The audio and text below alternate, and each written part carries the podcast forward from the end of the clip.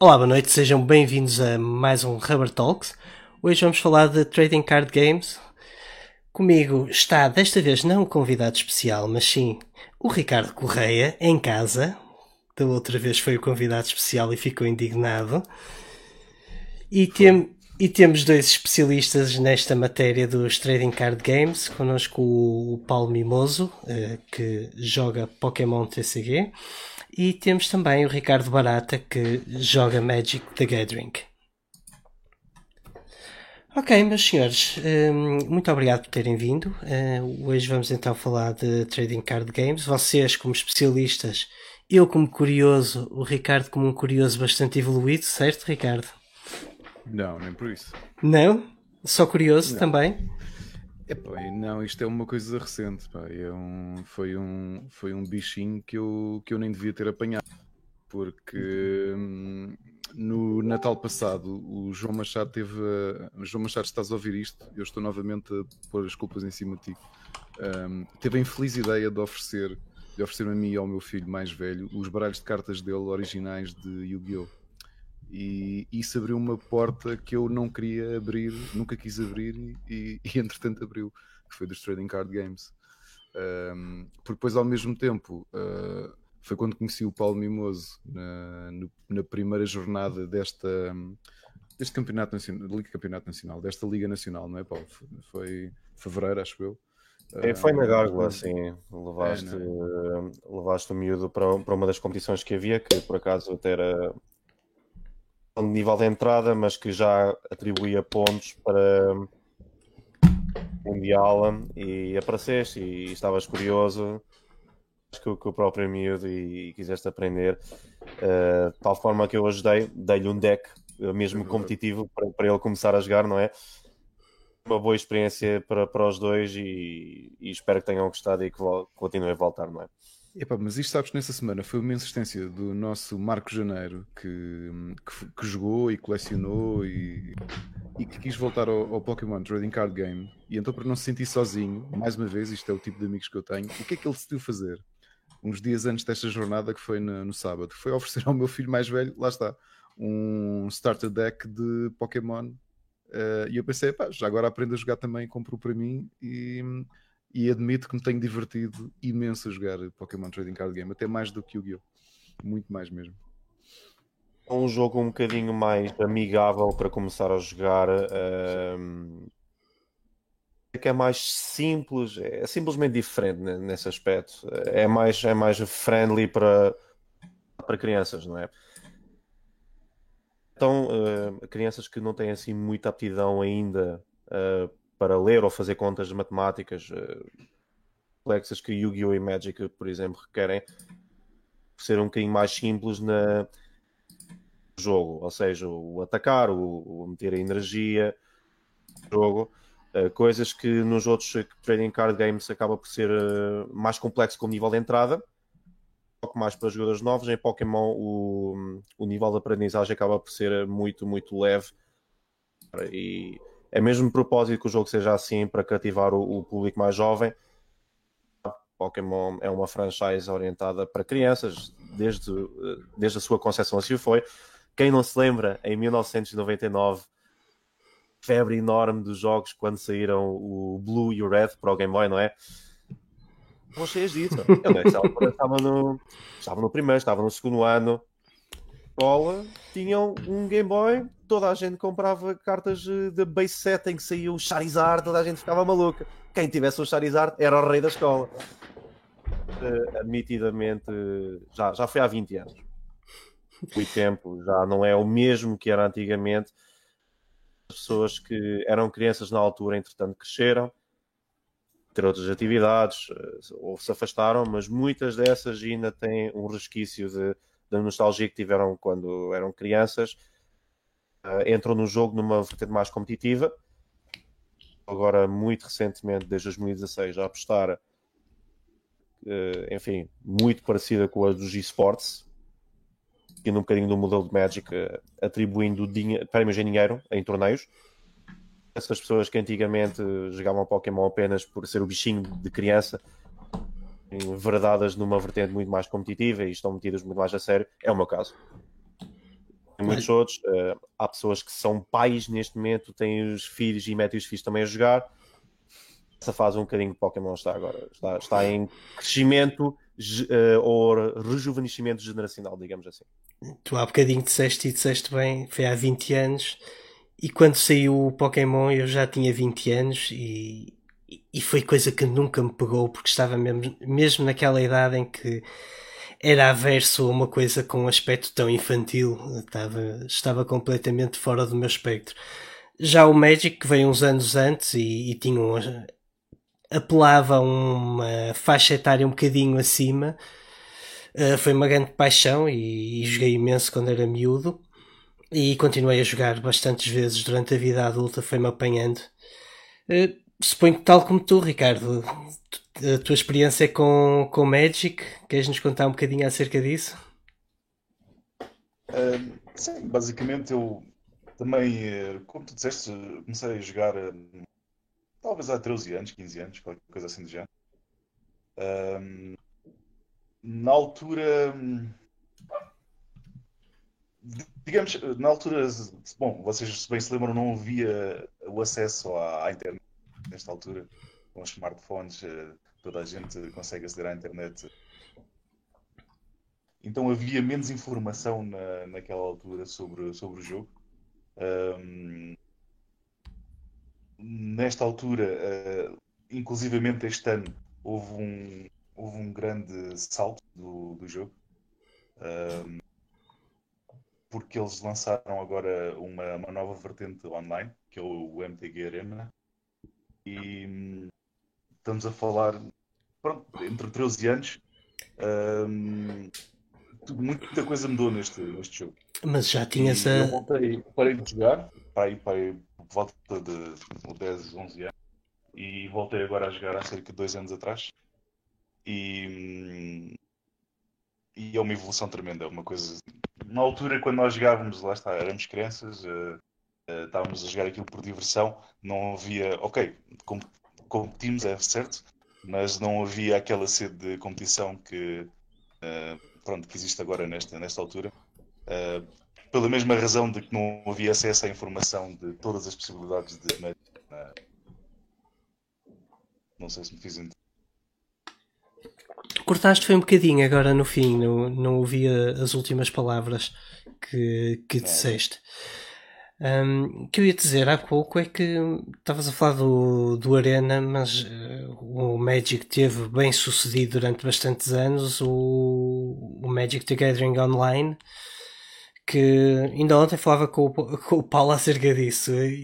O Magic the Gathering Online emulava exatamente o jogo como ele era e era de tal forma competitivo que conseguias ganhar dinheiro com aquilo, efetivamente conseguias ganhar dinheiro online. Eu testei isso durante 2 meses, fiz isso durante 2 meses e conseguia ganhar dinheiro, nada de especial, mas conseguia fazer dinheiro com aquilo, a jogar competitivo.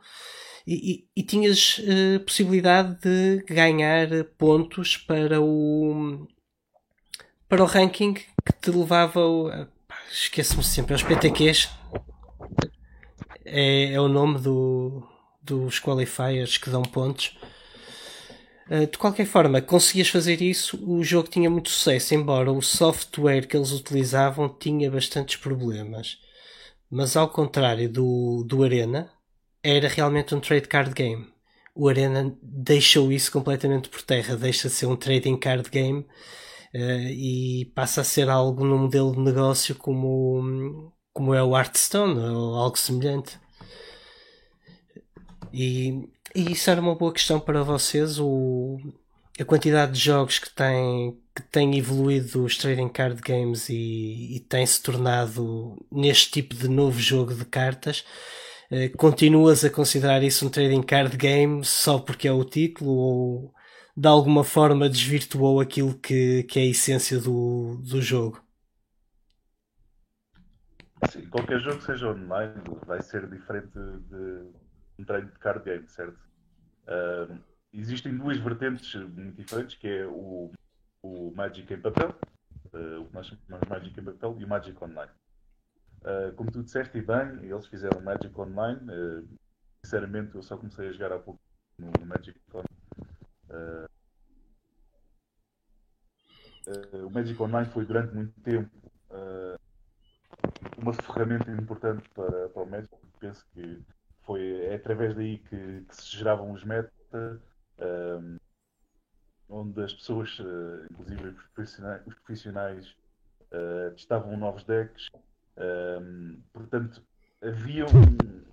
o Magic Online trouxe um grande salto para a competição. O Magic Online. Inclusive a Wizards tira muito, que é a dona do Magic the Gathering, tira muita informação através do Magic Online. A partir daí, pronto, comparaste o Arena com o Hearthstone, e eu penso que foi isso que aconteceu. O Hearthstone foi um jogo com enorme sucesso em termos de trading card games, porque eles consideraram o Hearthstone em trading card game. O jogo é um jogo de cartas, certo? Ricardo, eu vou-te pedir para estares quieto quando falas, senão temos imenso ruído. É o entusiasmo com o Magic, pá, é o entusiasmo. O Ricardo quer baralhar o seu deck competitivo e não pode. Estão ao bilhar agora? Sim, é mesmo que como te mexes muito, faz bastante ruído e o microfone está a captar tudo. Ok. Pronto, como disseste, o Hearthstone é considerado um trading card game. Não existe o trading na sua essência, como tu estavas a referir, mas eu penso que o trading card game, hoje em dia, eles referem-se a um jogo de cartas. Pronto. É um jogo de cartas de estratégia e insere-se nessa categoria. E o Hearthstone foi o jogo acho que ainda é o jogo com mais sucesso, pela vertente online, especialmente também porque podes jogar no telemóvel, o que é um passo muito à frente dos outros todos. É brilhante. Trouxe muita gente para aquele jogo. E o Magic agora, pronto, resolveu evoluir, eles resolveram evoluir, estão a passar da vertente de papel para os e-games, através do Magic Arena, e basicamente agora tens duas aplicações, que é o Magic Online e o Arena. Basicamente o Arena é só Standard, e o Standard, como é que eu vos explico? O Standard são as últimas coleções que saíram até os últimos 2 anos. Mais os cores, não é? Ou seja, é os cores mais 3, até 6, no máximo de 6 de cada set. De cada set não. 3 de cada set, não é? Sim. Basicamente, não sei bem quais é que são as contas, mas é mais ou menos isso. Eles basicamente... eles, como é que se diz a palavra em português? Fazem rotação. Fazem rotação mais ou menos de 2 em 2 anos. Inclusive agora, exatamente esta semana, está a haver uma rotação em que 3 dos sets vão sair do stand. E pronto, isso basicamente é o standard. Vamos dizer que o standard são os últimos 2 anos dos sets de Magic. E depois tens o Modern e todos os outros sets mais antigos, que basicamente é o que se joga no Magic Online. Também se joga Standard, mas o Standard perdeu muito a visibilidade por causa do Magic Arena. E vês o valor das cartas. Desculpa, prossegue. Vocês estão os dois a falar das aplicações, não é? Com os videojogos, as versões em videojogo. E eu queria ali perguntar ao Paulo, porque a realidade é que o Pokémon Trading Card Game tem uma versão oficial que é crossplay entre o PC e o mobile. Aliás, eu costumo usar a minha conta nos dois. Paulo, tu achas que a comunidade que leva isto mais a sério utiliza o Pokémon Trading Card Game, a versão videojogo, para treinar, ou aquilo é demasiado casual? Como é que tu sentes? PTO, que é o acrónimo para Pokémon Trading Card Game Online, e usarei este acrónimo para efeitos da conversa ser mais suave. É uma versão de jogo lançada em 2011, se não estou em erro, ou 2010 ou 2011, que saiu na altura com os sets de Hard, Gold, Soul Silver. É usada sobretudo em 3 vertentes diferentes. Uma para playtesting dos jogadores competitivos, é a melhor plataforma, às vezes até a única que existe virtual, para testar para as grandes competições que aí vai. Um bocadinho na linha do que o Ricardo disse na parte do Magic, é usado como plataforma principal para os streamers, a parte muito importante que se tem desenvolvido no jogo do online. Streamers de Pokémon, dedicados a Pokémon TCG, têm evoluído bastante. TCG online oferece realmente a plataforma para muito mais, obviamente, apelativo visualmente do que jogar com as cartas físicas na mesa e usando uma câmara, que não é assim muito... é muito apelativa ao visualizador. Então o PTCG abre realmente essa para os streamers. E a terceira tem a ver com a ferramenta de entrada, tal como para ti certamente, é o gateway para as pessoas começarem a jogar. Porquê? Porque as pessoas não precisam de pagar para terem as cartas inicialmente quando fazem uma conta no PTCG.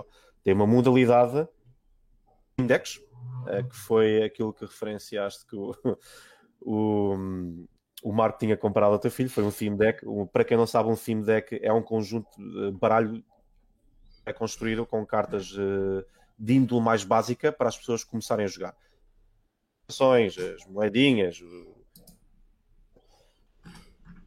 e o PTCG oferece logo de entrada, não tem as cartas mais fortes do jogo, obviamente.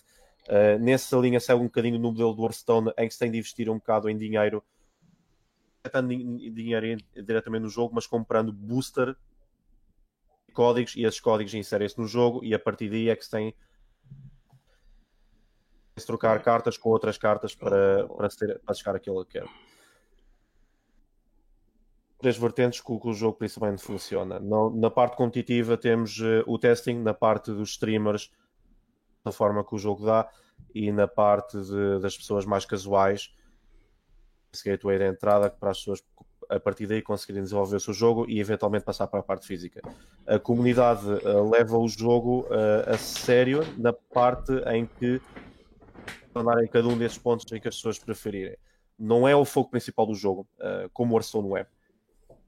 Obviamente, como o Ricardo Barata mencionou muito bem, popular neste momento a nível de cartas, grande evolução mesmo pela sua facilidade de acesso e coisa digital que faz com que as pessoas, enfim, o físico já não é a mesma coisa que era há 20 anos atrás. Há 20 anos atrás a internet era feita através de ligação por telefone, os dial-ups.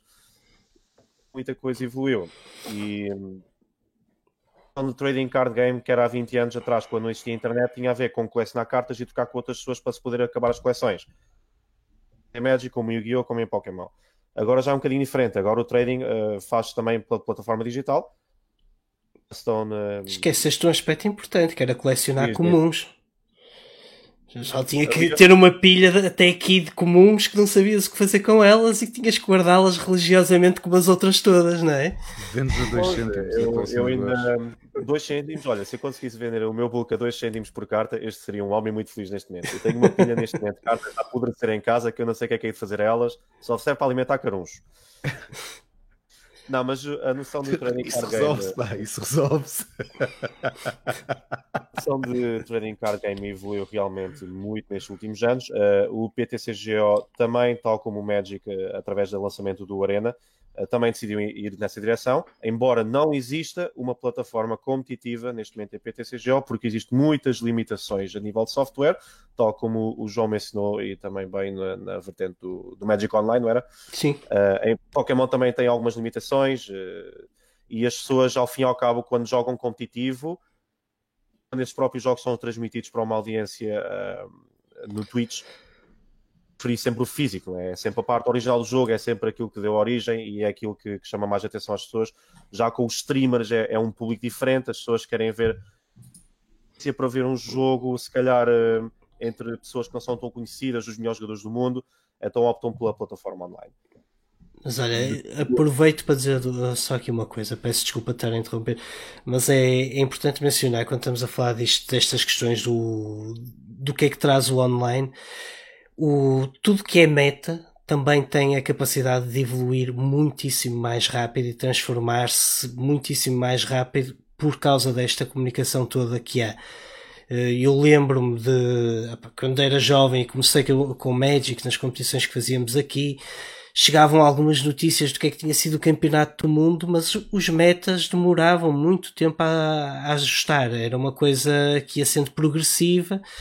Hoje em dia não, hoje em dia a meta vai se transformando quase instantaneamente em todos os pontos, sempre com algumas características locais, mas vai-se transformando muito rapidamente por todo lado em simultâneo. Pelo menos sempre foi essa impressão com que eu fiquei, mesmo jogando um bocadinho de Hearthstone, que está a ser bastante falado aqui nos comentários, que a malta tem experimentado. E a maioria com pouco sucesso dos que estão a comentar.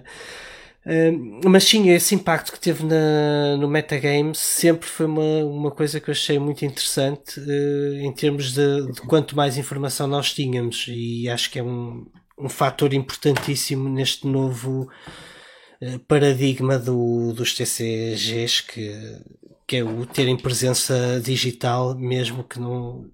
que os torneios continuem a ser de papel, como falaste. Se me permites, gostava de fazer referência a esse ponto muito importante que disseste, a informação, que não é tanto o fenómeno do TCG online, mas mais das redes sociais. Eu comecei a jogar Pokémon TCG competitivo em 2015, o fenómeno numa altura muito já virado para as redes sociais. Mas eu tenho os meus colegas antigos que me diziam sempre, em 2005, 2006, mesmo nos próprios campeonatos do mundo, que não eram optimais porque não tinham acesso a essa informação. As pessoas tinham os seus próprios inner testing circles, as pessoas que se preparassem mais e fizessem um estudo melhor daquilo que eram as cartas e as suas interações é que tinham melhores resultados. De como é que as coisas estão agora em 2019, a pessoa que venceu o campeonato do mundo 3 vezes, um americano chamado Jason Kosinski, recentemente, antes de desistir do jogo por vez, que do mundo que ele tinha ganho a 6 a nível de dificuldade, que foi aquilo que o Ricardo e o filho dele vieram da outra vez à Gárgula, o handicap que ele tinha indo. Porquê? Porque os jogadores agora têm acesso às decklists com as cartas de interação perfeita, por toda a gente as mete no blog. Existe, aliás, só aqui um pequeno desvio do meu raciocínio. Agora recebem dinheiro aos próprios jogadores mais novos ou menos experientes. Não são assim explicações, digamos assim, explicações do jogo. As melhores listas, como fazer as melhores jogadas, etc., artigos, e as pessoas pagam para ver esses artigos. Uma combinação de disseminação de informação e o interesse das pessoas em pagar para ter o conteúdo. Em 2016 existe torneios em dinheiro. Things got serious business in Pokémon. E é dessa forma que as coisas evoluíram. Confesso que a Magic não conhece a realidade. Provavelmente também foi a team... Poderámos conseguir um bocadinho melhor se dá um janto para cá também houve esta evolução. Investimento em dinheiro nos torneios também levou a que os jogadores tivessem informação muito mais preparada e isso levou também a uma dificuldade a nível de torneios. Eu já agora posso colocar uma questão aos três. Notoriamente os três trading card games mais famosos são Magic the Gathering, né, que há de ser o rei incontestado, acho que até nós morrermos ou até o mundo acabar. Não sei qual das duas vai chegar. Yu-Gi-Oh! E Pokémon Trading Card Game. Mas conhecem mais ou menos a ordem, e a ordem a nível mundial corresponde àquilo que é a realidade portuguesa. É que eu comecei a colecionar Yu-Gi-Oh! E tendo mais ou menos a ideia que é um jogo muito jogado no resto do mundo, não sei se os números são reais ou não, de ser talvez o segundo que tem mais jogadores, mas que em Portugal está muito longe dos números de Pokémon, ou não? Eu vou já dizer, e antes que o Ricardo também mencione os números Magic, com certeza são muito maiores em Portugal do que Pokémon.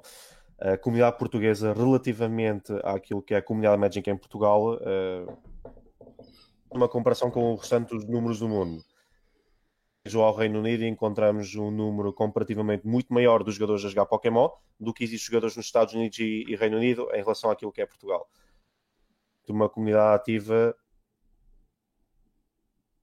20 jogadores, e isso o Magic mete no Friday Night Magic. Há de ser normal que Pokémon esteja em declínio, ou que seja uma modalidade em declínio. Eu, aliás, até acho que está a crescer, porque Pokémon teve uma notícia muito boa recentemente e que orgulhosos é que eles decidiram finalmente Pokémon passou da tutela da Wizards of the Coast, extremamente ligada, para a tutela da Pokémon Company, que é a empresa que agora gera o Pokémon Trading Card Game. Decidiram pela primeira vez fazer o Mundial na Europa, em Londres. Houve um interesse renovado no jogo. Tivemos a maior participação de sempre no League Cup em Lisboa. 3 jogadores. Pode estar, para quem me ouve e não é de Pokémon, pode estar-se a rir-me. Isto não são nada, isto são pindras, como diria o outro, Jorge Jesus. Mas muito maiores números. Mas para nós é realmente um motivo de orgulho, porque significa um aumento exponencial daquilo que eram os jogadores habituais. Muita gente nova a querer jogar por causa do Mundial, da perspectiva de ter o Mundial tão perto de casa. Neste caso, um voo de 20 euros a partir de Faro, pela Ryanair. E também se refletiu nos números europeus.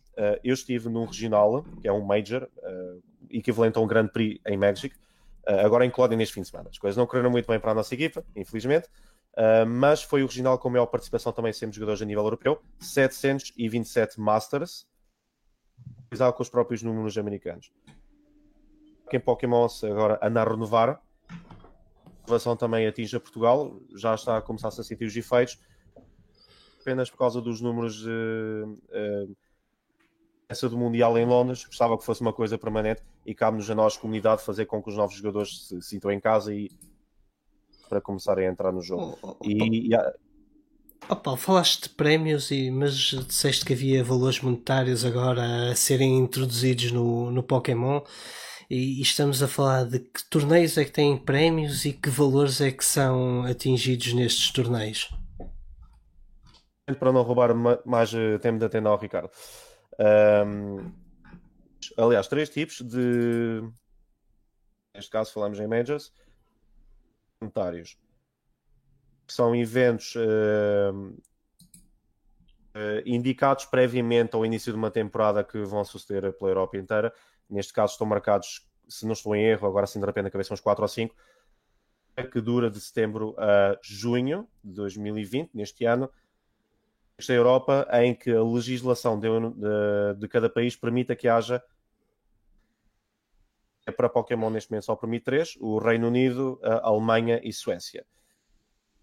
Estes regionais têm o prémio para o primeiro lugar de $5,000, distribuído pelo restante top 32, próximo classificado, $1,500 para o top 4, etc, até chegar ao total de $250. Esses prémios depois vão sendo aumentados de acordo com a dificuldade e o prestígio do torneio do internacional. O internacional é o torneio que acontece que apenas uma vez por ano em cada um dos continentes, Sul, América do Norte e Oceania. Já chega ao dobro, aos $10,000, sendo distribuídos até ao top 64. Mais prestigiante de todos. Toda a gente luta pela temporada inteira, que temos vários eventos de nível local ou eventos de nível maior. Todos estes atribuem qualificação, os chamados Championship Points, ou CP. Depois terminam-se, uma pessoa tem o invite para ir ao Mundial ao fim dessa temporada ou não. Na Europa, o threshold, o limite mínimo para esses pontos é 350. Vários torneios, acabará eventualmente por atingir esses 350 pontos. Eventualmente tiver pontos suficientes para ficar no top 22 da tabela europeia, vai direto para o dia 2 do Mundial. Esqueci-me de dizer. Mas ainda são valores de infância de modalidade neste momento. Ou seja,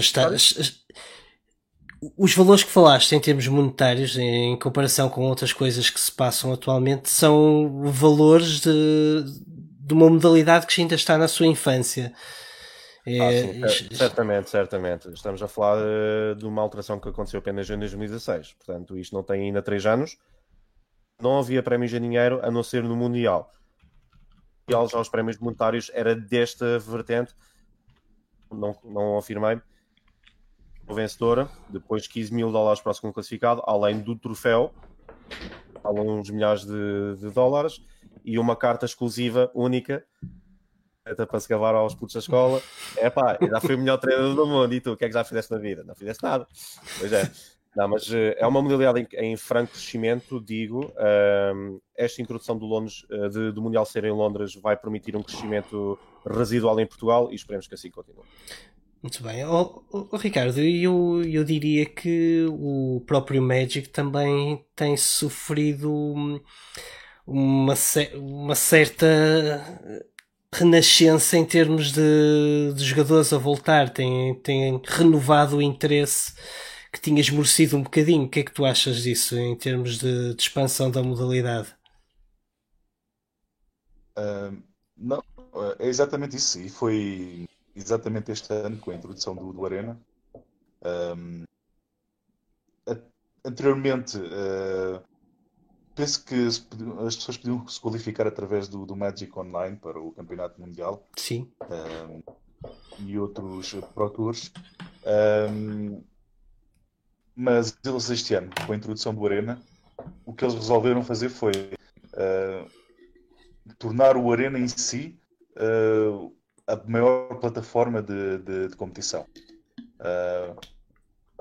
Não deixando o papel de lado. Portanto, eles neste momento está um bocado confuso.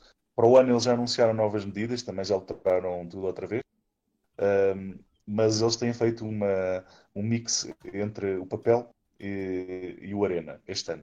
E os valores monetários também subiram bastante. Para vocês terem uma ideia, acho que os prémios por cada... São 4 grandes eventos este ano, que se chamam os Mythic Championship. Já decorreram 3, sim, já decorreram 3 e acho que há mais um este ano. Os prémios para cada evento desse acho que são cerca de €750.000. Quando o ano passado, não quero estar a mentir, mas acho que o campeão do mundo ganhou €50.000. Isso é uma diferença abismal. Eu sabia que eles tinham investido muito no Arena porque queriam fomentar aquilo como esporte, mas não sabia que os torneios tinham recebido um boost tão grande a esse nível. Ok, ficamos sem o Ricardo. Espero que momentaneamente... Mas já agora, deixa-me aqui chatear o Paulo para ver se ele me responde à pergunta que eu tinha feito e que acabou por desviar-se. O Yu-Gi-Oh! Tem muita expressão internacional, mas em Portugal nem por isso, pois não. Tens essa expressão. Ou seja, é capaz de estar abaixo do Pokémon como modalidade. Não sei responder essa pergunta porque eu não estou muito por dentro da realidade do Yu-Gi-Oh! A verdade é que eu estive em Coimbra a maior parte da minha vida e Coimbra sempre foi um hotspot de Yu-Gi-Oh! E sempre reparei lá que o Yu-Gi-Oh! Tinha muito maior expressão. Ok. Confesso que não sei dizer. Saí da realidade Pokémon, que neste momento é frágil, mas estável. Quer dizer que temos uns certos jogadores que vão sempre regularmente aos torneios, capacidade para crescimento, e o Yu-Gi-Oh! Às vezes até partilham espaços connosco e estão sempre regulares, vejo sempre as mesmas caras. Maior expressão que Pokémon é capaz de ter. Que o Yu-Gi-Oh! Tem bastante forte na comunidade portuguesa, mais do que Pokémon. Pokémon sempre foi mais pequenino nesse aspecto e acredito que neste momento Yu-Gi-Oh! Mesmo que não esteja numa fase tão boa, eventualmente estaremos a discutir isso. Continua a ser em segundo lugar na hierarquia dos trading card games em Portugal de forma física. Portanto, primeiro Magic, segundo Yu-Gi-Oh! E terceiro Pokémon. Isto é a minha perspectiva conservadora daquilo que são os números em Portugal, mas já de ser assim, E depois em quarto lugar a surgir um Dragon Ball. Desculpem lá, mas isso é utilizando o achómetro ou são números reais? É mesmo achómetro, porque eu não tenho forma de determinar. Okay. Internacionalmente, eu acho que eu até pensava que isso não acontecia. Mas internacionalmente o Yu-Gi-Oh! É o segundo jogo mais jogado. Olha que o Yu-Gi-Oh! Tem uma desvantagem em relação ao Pokémon. O Yu-Gi-Oh! Não tem prémios em dinheiro. Pois, exato. O ICS, o Yu-Gi-Oh! Não tem prémios em dinheiro. E acho que até tem outra coisa. Sabes que há pouco tempo, como disse, eu comecei Yu-Gi-Oh! Não jogo de forma nenhuma. Aliás, não jogo nenhum jogo de forma competitiva, mas acho que de todos o que percebo menos, até capaz de ser o Yu-Gi-Oh! Que é aquele que estou a colecionar.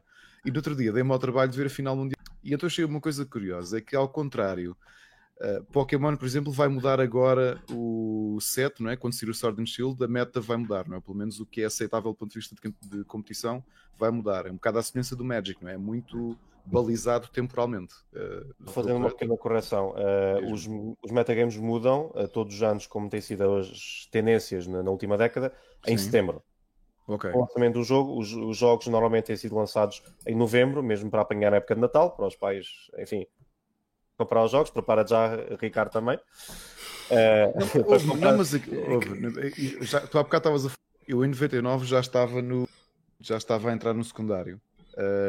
E sabes quando foi o aniversário de 20 anos do Pokémon? A Nintendo organizou uma pequena talk na FNAC e eu fui lá falar porque... Eu começava por dizer, eu tenho 30 e poucos anos, já tenho um filho e continuo a jogar religiosamente Pokémon. Porque jogo. Todos os jogos tenho... No meu Pokébank tenho todos os Pokémon em triplicado, porque na altura comecei a colecionar para mim, depois vinha um filho a caminho, colecionei uma segunda vez todos os Pokémon e pensei, eu acho que vou ter um segundo filho, portanto deixa-me já colecionar todos os Pokémon. E tenho no meu Pokébank, então a transição para o jogo de cartas foi relativamente soft, né? Porque conheço perfeitamente o universo. Sim, desculpa. Mas aquilo que eu vos queria perguntar, queria-vos dizer, ou fazer um pequeno comentário aqui. Eu fui ver o Mundial no YouTube, obviamente. Fui ver o Mundial de Yu-Gi-Oh! O último. E pelo que me parece, o Yu-Gi-Oh! Tem uma forma diferente de funcionar. Vocês sabem que ela vai... O Yu-Gi-Oh! Está à volta de 9.600 cartas já, desde que foi criado. E acho que do ponto de vista competitivo aquilo é um bocadinho diferente. Ou seja, a meta, por muito que vá mudando, são os jogadores que mudam a meta. O que a Konami faz, pelo que me parece, e se tiver aqui algum jogador competitivo de Yu-Gi-Oh! A ver, corrijam-me porque eu sou um nabo, isto é quase tudo empírico, ok? Lança uma banlist de cartas que não são permitidas jogar. Ou seja, tu tens uma panóplia de, digamos, 9.500 cartas para construir os teus decks. E porquê é que eu notei que isto era uma coisa diferente?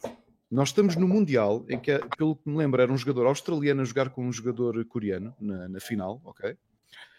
E o jogador australiano joga uma carta e o jogador coreano ficou assim a olhar e pediu aos juízes para trazerem um iPad para ele ler a descrição da carta, porque ele não sabia o que é que aquela carta fazia. E nós estamos a falar na final do Mundial, ok? E vocês veem isso online e ficam assim, esperem, estes dois tipos são aparentemente os melhores jogadores, pelo menos desta temporada, e nem eles conhecem tudo aquilo. Ou seja, tu podes literalmente sacar uma carta da manga que o outro tipo não está à espera, muito à Yugimoto, não é? Tem aqui esta carta que tu não sabes o que é que faz. Mas isso deve acontecer nos outros também, dito. Mas os outros é mais difícil, não é? Paulo, é mais difícil. Tu sabes as cartas todas que estão legais do ponto de vista competitivo. Não, isto é muito engraçado. Se vocês forem ao meu vídeo no YouTube do stream no Mundial... 6 do dia 1, eu também tenho uma altura em que o meu oponente está a jogar um deck que é Rogue. Rogue é uma descrição para decks que são considerados fora do metagame ou daquilo que é a percepção de metagame. E ele meteu uma carta que, para os seguidores que estão-nos a ouvir que sabem de Pokémon, ele meteu Munchlax em campo. Está relativamente nova, lançada 3 semanas antes daquilo que era... aconteceu 15 a 6 de agosto. E já, a carta agora, já era legal, não é? Paulo, 3 semanas depois já era legal utilizar a carta. E 2 dias... aliás, não, o primeiro dia da carta ser legal. Ok. Partilhei esse vídeo, para quem quiser ver, não agora, só depois de acabar o programa. engraçada é que eu pego na carta, eu leio a carta, fico estúpido a olhar para... O que é que isto faz? O que é que raio que isto está a fazer neste deck que não sei o que é que faz? E depois é que me apercebi, ok, isto é engraçado, não lhe ajuda muito, mas é engraçado. Aliás, essa carta até me deu a win condition, o Munchlax que ele colocou em campo, mas o problema é que eu vejo a carta, ponho a carta de volta no banco do meu oponente e depois é a própria judge de mesa que vai ler a carta porque ela própria também não sabe o que a carta faz. E estamos a falar, aliás, os próprios comentadores também fizeram referência a isso e as pessoas tiveram a comentar no chat de Twitch que vai ao Mundial, está a 4-1, estamos na ronda 6 a discutir a passagem para o dia 2 e temos um jogador que não sabe o que é que esta carta faz e uma judge que também não sabe o que é que a carta faz. E houve uma discussão muito acesa no Twitch, de facto, realmente enorme de cartas, como disseste, em Yu-Gi-Oh! Tem quase 10 mil cartas. Em Pokémon, suponho que haja ainda mais, porque Pokémon, se bem, existe um bocadinho há mais tempo que Yu-Gi-Oh! Muitas cartas agora, recentemente. Eu não sei, Paulo, eu não sei se existe há mais tempo, mas há uma coisa que eu acho que é capaz de garantir que Pokémon tem mais cartas, mas já te pergunto aqui a pouco. Okay. Qual é o raciocínio? Pokémon tem dois formatos neste momento, ou dois formatos que se usam na parte competitiva. O Standard, tal como existe em Magic, nós também temos o Standard, em que estão em vigor os sets mais recentes dos últimos 2 anos. Os 4 às 7 ou 8 sets. Tem as cartas desde 2010. O Expanded não é usado neste momento na Europa para Majors, é só usado mais na América do Norte.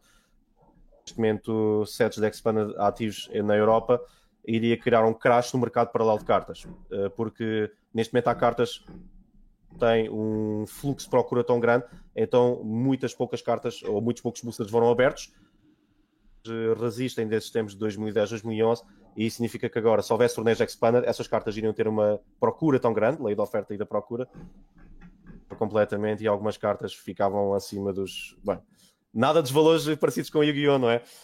Estamos a falar de Yu-Gi-Oh! Que num dia, como disseste, por causa das banlists, tem decks no valor de 500 euros e no dia seguinte já passam a valer 50 porque a Konami se lembrou de fazer uma banlist.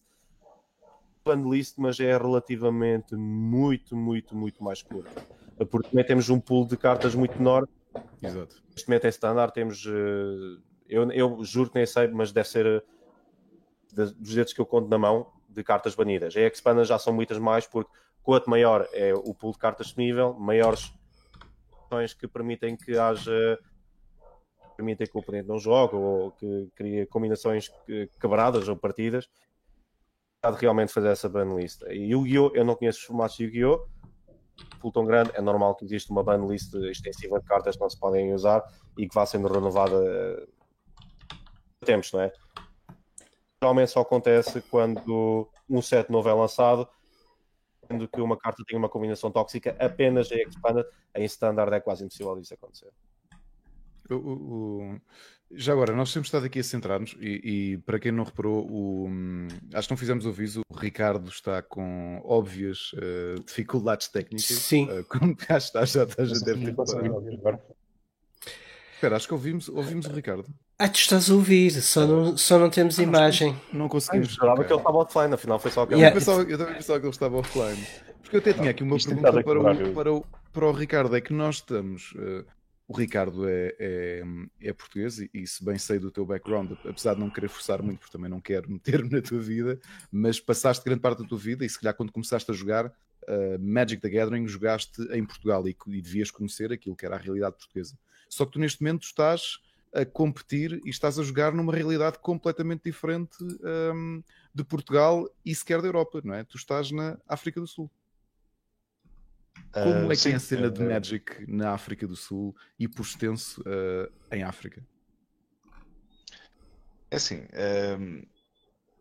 para ser sincero, a África do Sul é um país bastante maior do que Portugal, mas em termos de trading card games não tem a mesma população que, por exemplo, tem Portugal.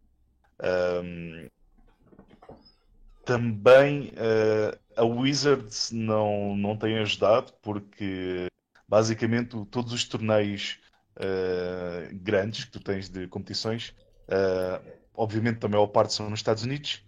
Fora dos Estados Unidos tens a Europa com bastantes torneios internacionais. penso que o Japão, no lado da Ásia, também tem bastantes. Fora isso, existem alguns torneios no Brasil, se não estou em erro, e num ou outro país asiático, como é o caso da Tailândia e Singapura, de menores dimensões. Nós em África, infelizmente, não temos, até porque, vamos dizer que para além da África do Sul, não se joga em mais nenhum sítio em África. Portanto, nós aqui na África do Sul, a comunidade ainda é grande. Conseguimos ter torneios grandes com cerca de 100 pessoas. Os nacionais tinham 150. A questão é que, por não haver essa proximidade da competição, imagina que alguém ganha aqui um torneio, como foi o caso que nós recentemente, por causa destas alterações que houve e dos meus competitivos, havia uma série que, se nós ganhássemos aqui na África do Sul, ganhávamos o direito de ir competir a um torneio na Europa, que neste caso foi na Polónia, a uma final onde nos podíamos depois qualificar, se ganhássemos essa final, para aquele Mythic Championship. É assim, imagina que és uma criança que joga e que por acaso te qualificas. E agora, se quiseres ir então participar na final, que provavelmente é um sonho para uma criança, não é? Tens que ir viajar da África do Sul para a Europa. O que em termos monetários dão não é fácil para eles, não é? E mesmo pela distância também não ajuda. Mas temos uma grande competição aqui. Há cerca de pelo menos 5 a 10 jogadores que viajam para fora, para competições na Europa e na Ásia. Não é tão grande como na Europa e outros pontos, mas nós vamos fazendo por isso, por melhorar a situação. E já agora, para os dois, temos estado aqui a falar muito e a focar muito a nossa conversa na componente competitiva, porque ela é realmente importante e se calhar é aquela que vocês dedicam a vossa atividade. Mas há uma componente muito grande também dos trading card games, que é inata ao próprio género, que é o colecionismo. Vocês acham que os vossos jogos são acessíveis de colecionar? Sim, dar uma vez. Há pessoas que fazem isso, nem sequer jogam, que só colecionam. Yeah. Para teres uma ideia, existem dois tipos de cartas, vamos dizer assim, que é a carta normal, existe uma versão foil da mesma carta. Para versão... todas as cartas, ou dentro do set estão especificado quais é que são as cartas que podem ou não ser foil? Hoje em dia já pode ser qualquer tipo de carta. Antigamente não. Mas hoje em dia já pode ser qualquer tipo de carta que aparece como foil. E uma carta foil pode valer 10, 20 vezes mais do que a carta normal. E há pessoas que fazem questão de as colecionar. Eles não ganham nada. A carta não é mais forte no jogo por ser foil. Mas há quem prefira pagar esses 20 vezes mais para ter uma carta brilhante, pronto, mais bonita. Olha que nem resulta bem esteticamente a maior parte das cartas, que são tão bonitas originalmente. Eu por acaso tenho que dizer, no Pokémon eu acho que é o contrário, mas o Paulo depois há de confirmar. Era isso que ia dizer, o colecionismo no Pokémon é na realidade o backbone da estrutura do Pokémon TCG. TCG acabou por não ser um jogo muito virado para o competitivo, uma coisa para o colecionismo. As pessoas que têm a minha idade e que foram crianças começaram sempre todas por colecionar. A maior parte dos jogadores neste momento estão em competitivo, entraram no Pokémon competitivo. Se no Magic e no Yu-Gi-Oh! Por acaso até conheço. Eu comecei a jogar Yu-Gi-Oh! Com 12 anos porque era fixe e o pessoal jogava e também queria jogar. Mas o Pokémon foi ao contrário. O Pokémon era fixe porque as pessoas colecionavam. O fato de haver a própria temática do Pokémon é apanhá-los todos, não é? cartas não foi um conceito muito difícil de transferir. Trouxe também a cartas, muitos anos, simplesmente a fazer a coleção, até chegar à unicidade, ou eventualmente depois passei para a parte competitiva, via da coleção, e foi colecionar os Pokémons todos, a nível de cartas, nem podia nem esquecer o Max Rarity. Há muitas pessoas em Pokémon que a nível de coleção fazem os Master Sets. Tanto as cartas comuns, como as incomuns, raras, todas as raridades que existem. Depois ainda colecionam as foils, os reverses dessas versões, e depois as secret raras, que ainda são cartas que são numeradas fora do set. Essa também foi a minha realidade durante algum tempo. O fato de eu entrar no jogo foi simplesmente por via de um colega meu de faculdade que disse: aqui em Coimbra é um sítio onde o pessoal vai tudo trocar cartas, é para colecionar, também podes vir.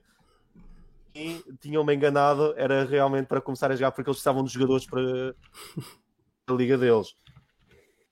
E é engraçado porque a realidade de Pokémon é mesmo esta. Há muitos colecionadores por aí, ou que se calhar nem sequer são cientes da realidade competitiva, mas que assim que comecem a jogar possam ter um interesse na parte competitiva do jogo, porque realmente é o mundo do que é o colecionismo.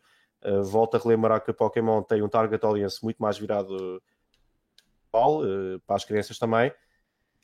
As pessoas que têm um interesse em Pokémon não estejam necessariamente inclinadas para um interesse competitivo, tal como acontece em Magic ou Yu-Gi-Oh! Ou Hearthstone.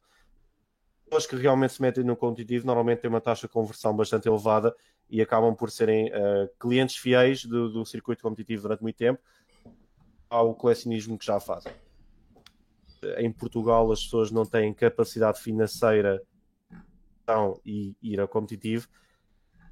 Falamos, tal como o Ricardo tinha mencionado, em viagens para outros países. Mas, não é? A parte das pessoas que fazem coleção acabam apenas por se cingir a competições locais de menor relevância. Eventualmente algumas pessoas atravessam essa janela de quarta dimensão para chegar ao competitivo, fazem-na, mas não tanto como Magic ou Yu-Gi-Oh! Como é óbvio. Mas esse tipo de competição também é muito saudável. O competir a brincar de amadores nesses eventos em que junto ao colecionismo a estar a brincar um bocadinho mais competitivo é muito importante neste tipo de jogo. É uma coisa que eu sempre gostei muito. Já agora, por falar nisso, eu gostava de mencionar uma coisa também. O Magic, por acaso, tem uma curiosidade. Existe um formato, já não é novo, mas mais recente, que eu não sei se em Portugal, não sei se eles dão outro nome, mas não deve ser. O Commander, sim. É um formato que já agora, o que é Commander? Não é competitivo. Ele vai te explicar. Basicamente pronto, o jogo Magic, cada baralho tem então 60 cartas, tu podes ter até 4 cartas iguais, excluindo as lands, as terras, e... Pronto. E esse é então um modelo competitivo. Existem algumas variações, no caso dos Limited, que são os drafts, em que são só 40 cartas, mas normalmente são 60 cartas com 4 cópias de cada carta no máximo. O Commander é um formato casual, para além de não ser jogado um contra um, é jogado em pods de 4 pessoas, todos contra todos. E envolve muita política, alianças, a formação de alianças, etc. Para vocês verem o estado, vocês não se riem, mas é mesmo assim. Isto é um formato bastante famoso. Em qualquer loja que vocês vão. É muito famoso. Em qualquer loja que vocês vão, pronto, onde joga Magic, de certeza que vão encontrar 4 pessoas a jogar Commander, que não estão lá para competir. Estão lá só mesmo para se divertirem a jogar este tipo de decks. Eu estava a falar então da diferença. A diferença é, estes decks são então de 100 cartas, em vez de 60, e só podem ter uma cópia de cada carta. Ou seja, eu penso que isto nasceu pelo fato de, nas vários tipos de competições standard, existem cartas que não teriam lugar nesse tipo de competição. No entanto, são cartas que as pessoas gostam, que jogaram a certa altura com elas e gostavam delas e eram poderosas, etc. Que agora já não são obsoletas, mas que neste formato de Commander, juntamente com todas as cartas, e porque quase que não há cartas banidas, dá para fazer combinações daquelas ridículas em que fazes tudo infinito, ou turno 2, turno 3... nos termos mais competitivos, pronto, depois também há o mais casual, em que eventualmente podes incluir essas combinações, mas só lá para o turno 10 ou 20, portanto toda a gente vai tendo, vai se divertindo e vão fazendo alianças para quebrar com essas combinações dos outros jogadores. Mas basicamente é isso, são 100 cartas. Chama-se Commander porque também tens pronto, em português deve ser um general, que é uma carta normalmente lendária, uma criatura lendária que tu tens, que tem, e vamos dizer, no Magic existem 5 cores, o azul, o preto, o vermelho, o branco e o verde. Tu escolhes então uma criatura lendária. Vamos imaginar que é uma criatura que é preta e verde. No teu deck de 100 cartas, só podes usar estas cores, verde e preto. Isto tem sido um formato, bastante popular. É muito popular. E não é competitivo de todos. Mesmo no Magic Online era muito popular o Commander. Mas acho que no Magic Online, se não me engano, é 1 contra 1 competição, certo? Também jogavas casual. Agora não sei se...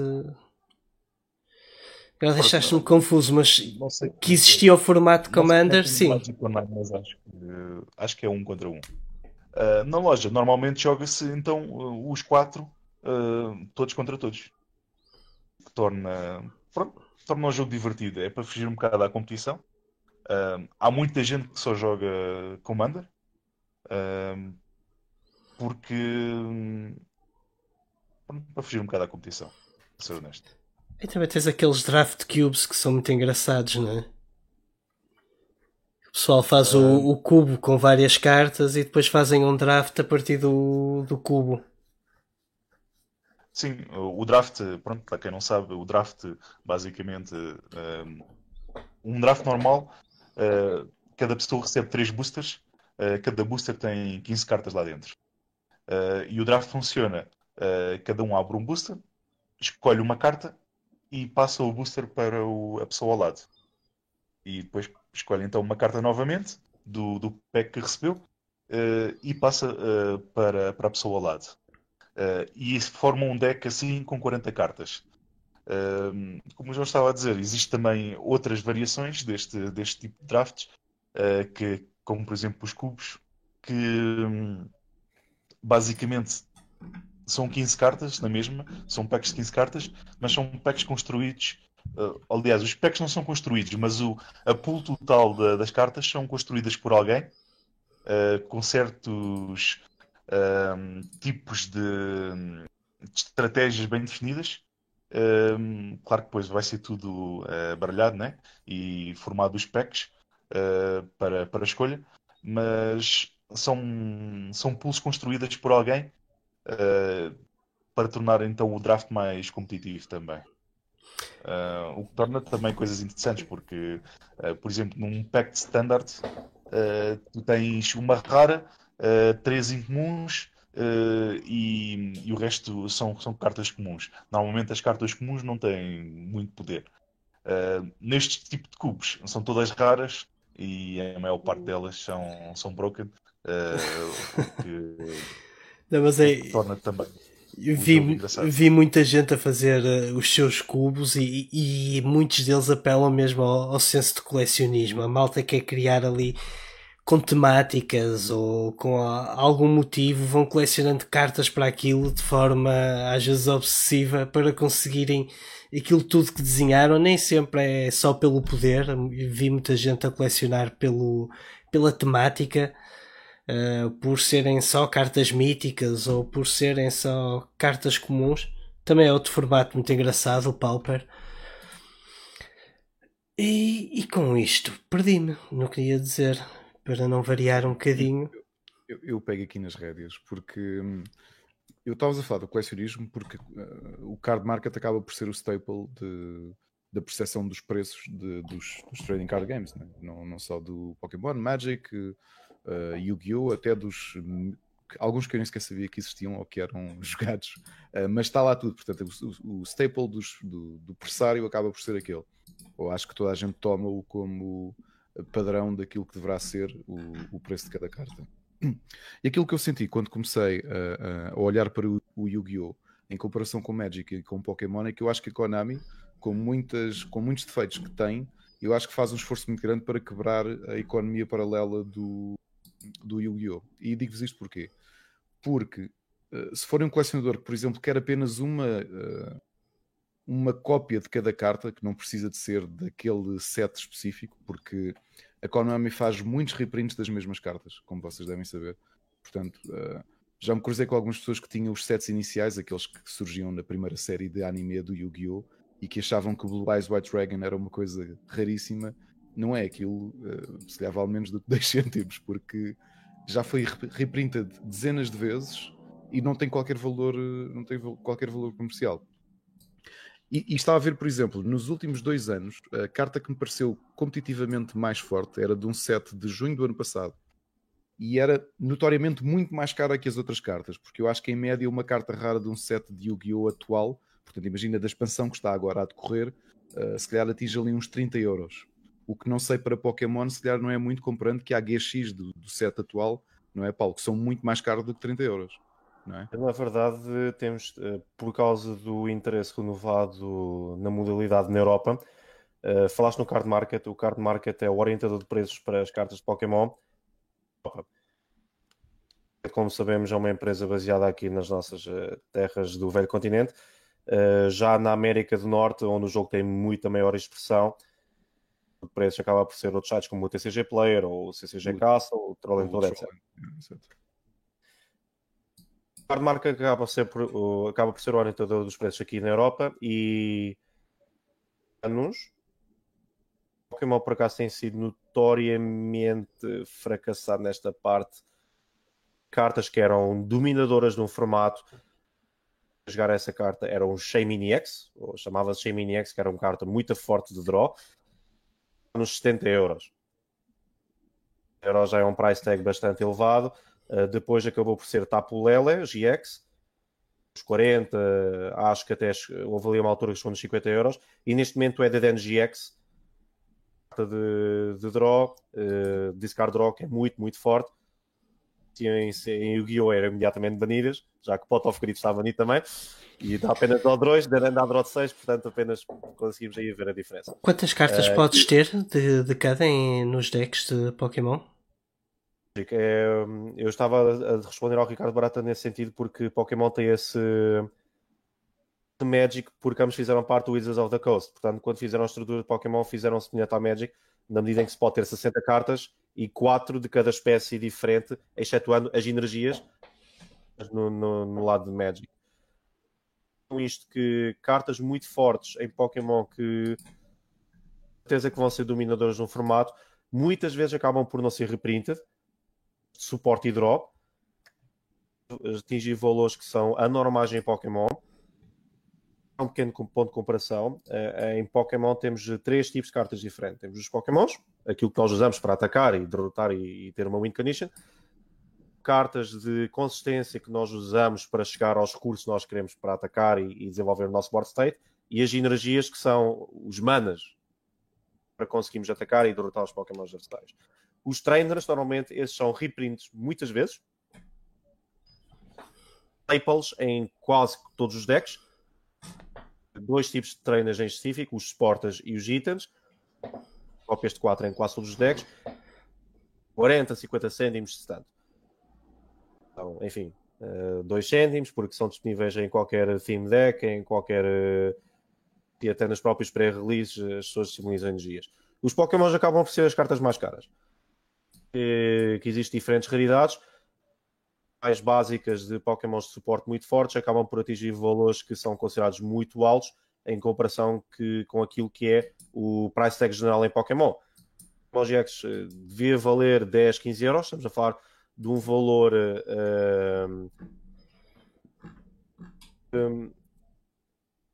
matemático, existe um termo matemático para isto, mas é o valor geral para aquilo que é a média das cartas, que é 10, 15 euros.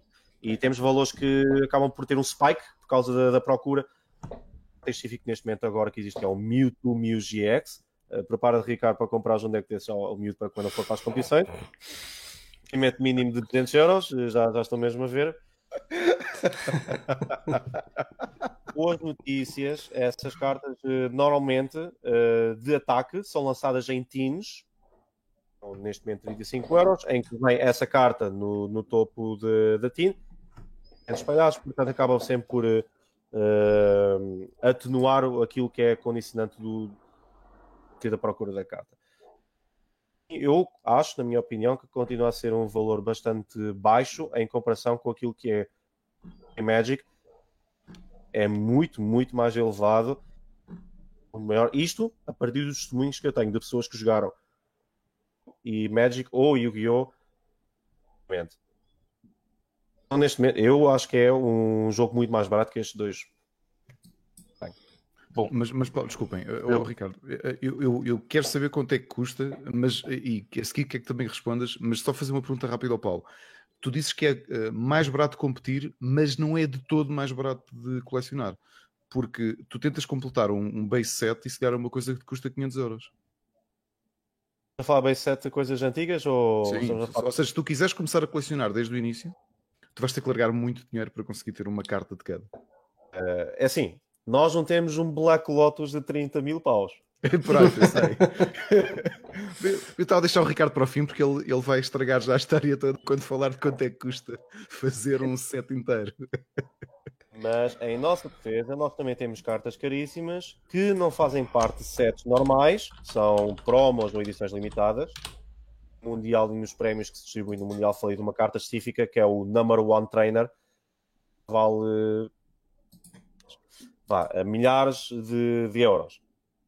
Dos 5 mil, português que foi campeão do Mundial em 2012, o Igor Costa, que neste momento vive nos Estados Unidos da América. Bom, pelo menos foi o que me contaram. Peço desculpa se eu não estiver a contar isto bem, mas acho que é assim que eu me lembro. Chegou ao pé dele e disse-lhe assim: dou-te 5 mil paus na mão e dás-me essa carta. E ele, ok, na boa, toma lá, caraguito. E pronto, é esse o valor. As cartas também têm muita procura quando são de edições muito especiais e as pessoas não têm medo de pagar o dinheiro que elas valem.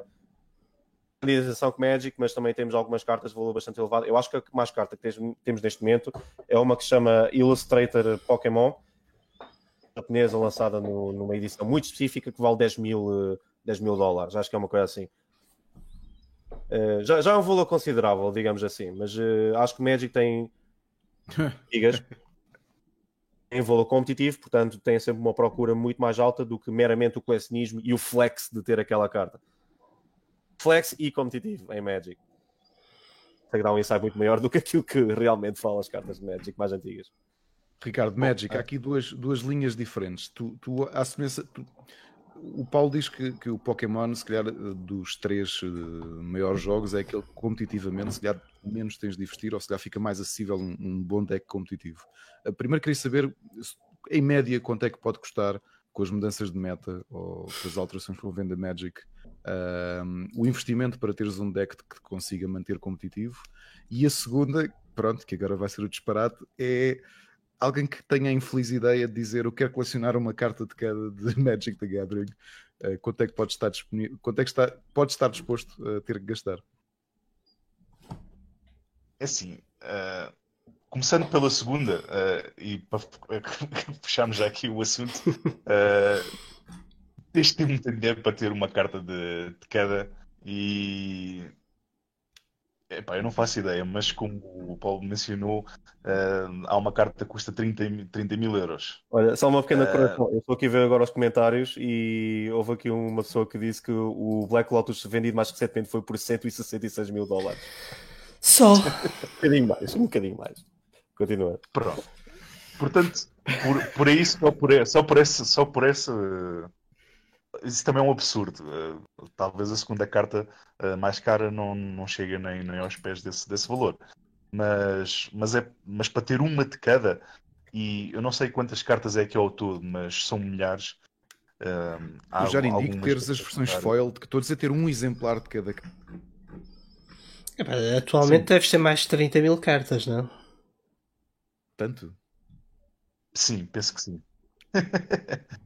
Estou bastante seguro disso. Aliás, não sei se têm conhecimento, mas muito recentemente, há cerca de 2 meses, o Magic the Gathering foi considerado o jogo, não só trading card game, mas o jogo mais complexo do mundo, por causa da quantidade de cartas que existe, as diferentes mecânicas, tudo isto em conjunto. Foi considerado então o jogo mais complexo do mundo. Espera, se dizes isso eu tenho que falar do Dota, que ainda não falámos do Dota hoje. Não vais falar. Mas não, estou a brincar. Pela mesma razão. Estou a brincar. Está aqui a puxar um assunto. Eu por acaso cruzei-me com o artigo. Já me lembro que a universidade é que foi. Acho que foi do Michigan, que fez um teste de Turing à semelhança daquilo que é possível programar, porque o xadrez obviamente é um jogo muito complexo. E é possível pedir ao computador para tentar prever condições ideais de vitória para praticamente todos os movimentos tentaram fazer o mesmo com Magic the Gathering, e o resultado vocês sabem qual é que é, não é? Perceberam que a complexidade de Magic the Gathering, porque não tem limite de criaturas no tabuleiro, verdade ou não, Ricardo? Não tem limite, sim. Não tem limite. Pronto. E essa variável, que é o que não acontece em Magic the Gathering, desculpem, em Yu-Gi-Oh! Ou Pokémon, estragava por completo a tentativa de definição de um algoritmo aproximado de movimentos ideais para conseguir ganhar qualquer jogo de Magic. Mas eu acredito que se calhar se fossem fazer um teste semelhante a Yu-Gi-Oh! E a Pokémon, que iam chegar a conclusões muito próximas, porque a pool de cartas é tão grande e as interações são tão grandes, mais a componente de aleatoriedade que não existe, por exemplo, no jogo de xadrez, há de ser impossível o computador encontrar movimentos optimizados para qualquer jogada. Opa, permite-me intervir aqui nessa coisa que estás a dizer, porque... Não. Aquilo era só o teaser a brincar. Não pode beber porque chegou o momento. Okay, mesmo num programa sobre Magic the Gathering. Epá, eu diria que o Magic tem influência na criação do Dota, mas isso são outras histórias. Agora, em questão à complexidade, tu tinhas alturas, por exemplo, no MTGO, quando estavam na berra os decks de Cascade, que aquilo tinha as interações de tal forma que o programa crashava, não conseguia lidar com o número de operações que estavas ali a fazer em Cascade constante. Com frequência tive em partidas com decks de Cascade, Jund, etc., que aquilo não saía do sítio. Chegavas a um ponto, o gajo fez aquele combo, acabou ali porque o programa não consegue resolver aquilo. E como essas, muitas outras interações, como os loops infinitos que tens no Magic, não sei se é igual no Pokémon ou no Yu-Gi-Oh, mas suponho que existam algo semelhante a esses loops infinitos que são terríveis para os computadores. Ricardo, e investimento? Qual é que é o período? Qual é que é o investimento por período temporal ao ano que tu achas que é necessário para seres competitivo em Magic? Vamos falar então em termos de competição. Em termos de competição existem dois formatos que são usados, que é o Standard e o Modern.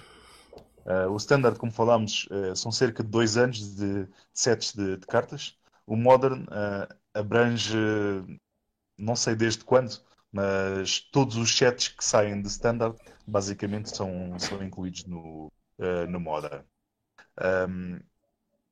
Começando então pelo Standard, que é provavelmente o mais competitivo, que a Wizards puxa para ser o mais competitivo, até porque é o que tem as cartas mais recentes. Aqui varia um pouco, porque o Magic tem tantas interações que não tem necessariamente de ter um baralho mais caro para poder jogar e ser competitivo. Para termos uma ideia mais concreta, dos sets que teve agora em 2 anos, desde há 2 anos, a ser jogado. Tu tinhas decks que custam cerca de, vamos dizer, 300 euros. Um top Tier 1, um deck Tier 1, custa cerca de 300 euros, mas tinhas outros decks a ganharem torneios que custam entre 50 e 70 euros. Portanto... Estás a falar dos mono-reds, é isso? Sim, por exemplo, mono-red, mono-blue. Isto porquê? Porque normalmente cartas que são mais caras em Magic, que são as manas, as lands, as terras, que dão mais do que uma cor quando são viradas para fazer mana. E, portanto, todos os decks que usem este tipo de cartas vão encarecer. Não quer dizer que os outros sejam menos fortes. São estilos de jogo diferentes, mas por não terem este tipo de cartas, o preço vai baixar consideravelmente.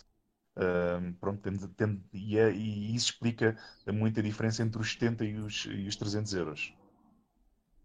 Já agora só uma pequena informação de trivia. Atualizada a 24 de setembro, existem 24 mil cartas diferentes de Magic the Gathering. 24 mil foi o que disseste? E qualquer 24.158. Ok. Isto são então os valores de standard. Por exemplo, vamos pegar, se tu quiseres manter um deck destes que custa-se entre 200 e 300 euros durante 2 anos, provavelmente tens que fazer um upgrade talvez entre 10 e 50 euros cada vez que sai um set novo. Se não mudar o metagame por completo. Com algumas expansões. Sim, mas as cartas normalmente que vão sendo adicionadas, não, por norma, a menos que saia alguma muito poderosa, em standard não são assim tão caras. Portanto, tirando cartas e metendo novas cartas, se calhar a diferença vai ser para aí uns 50 euros. Só fazer um acrescento ao que disseste, Ricardo. Apesar de conseguir jogar competitivo com decks baratos, normalmente o que prevalece no metagame standard são decks, o tier 1 são decks de 200 para cima, se calhar. Sim, mas não é uma regra, porque atenção, até há muito pouco tempo esses monoblues e os monoreds ganhavam torneios consistentemente. Sim, ganham. Eu estava aqui estou a ver os rankings e ainda estão muito bem cotados. O que eu digo é que à medida que o metagame vai evoluindo, esses decks tendem a cair um bocadinho. E normalmente vejo no top tier decks com um bocadinho mais caros que isso. Mas sabes, por exemplo, esta é uma curiosidade. Normalmente esse tipo de decks, quando o meta evolui, é quando estes decks estão no seu potencial máximo novamente. Quando há mudanças, não é? Exatamente. Porquê? Porque normalmente os decks vermelhos são decks agressivos que tendem a matar o oponente o mais rápido possível. E com todas as mudanças e as pessoas tentarem adaptar este deck e àquele deck, por vezes esquecem-se que existem estes decks mais agressivos no meta, que aparecem de repente e ganham então os torneios porque ninguém está preparado para eles. Isto é só uma curiosidade. Agora, quando falamos no Modern, aí os valores já alteram completamente. Um deck Modern competitivo é coisa para custar entre os 1.000 e os 1.500 euros. Easy.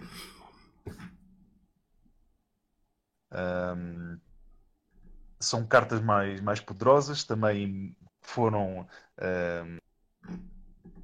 imprimidas há mais tempo. Muitas delas foram imprimidas talvez uma vez, duas vezes no máximo, o que torna as cartas mais caras. E aí sim, é muito difícil ver um deck a ganhar torneios que não ronda estes valores. O que não quer dizer que não possa, por vezes, aparecer um que custa também 200 ou 300 euros e pronto, que ganha por ser agressivo e ninguém estará à espera dele. Mas normalmente os decks que ganham torneios à volta destes valores, 1.000, 1.000, 1.500, entre esses valores. Uou. Olha, estava a ver aqui o Legacy, tens decks 4.000, 2.600, 9.000. Estamos a falar de euros? Não, agora está a falar de dólares. Não estava a fazer conversão, mas estamos a falar de dólares. Ainda assim. Painful. Eu falo de economia, sendo completamente noob em Pokémon Trading Card Game, queria perguntar ao Paulo, tu vês com bons olhos os Geshis? Não só mecanicamente, mas até na própria economia, justamente a economia paralela que eles movimentam em torno do jogo. É assim, eu vou explicar uma pequena coisinha, mas antes de chegar aí, eu só me tiro um pequeno à parte. Mariana, que está nos comentários, uma judge da nossa comunidade, que acabou de me corrigir. A carta mais cara que eu tinha mencionado, o Pokémon Illustrator, não era 10 mil dólares, mas um foi vendido por 125 mil. Obrigado, Joana, por esse trabalho de investigação. Vamos tratar muito mais ficha em relação ao Ok. Assim fica já mais bonito. Sim, já está um bocadinho mais equilibrado. Pronto, o GX é uma mecânica que deriva de algumas mecânicas anteriores de formatos mais antigos. O Pokémon de vida muito maior e ataques muito maiores que dão 2 prémios. A parte dos prémios é uma win condition. Os prémios a um Pokémon derrotado. Tal como nos jogos de Game Boy, quando se derrotar 6 Pokémons do treinador adversário, ganha-se a batalha, não é? Em Pokémon Trading Card Game acontece o mesmo. Os prémios equivalem a um Pokémon derrotado e quando se tira 6, ou se derrota 6 Pokémons, ganha-se o jogo.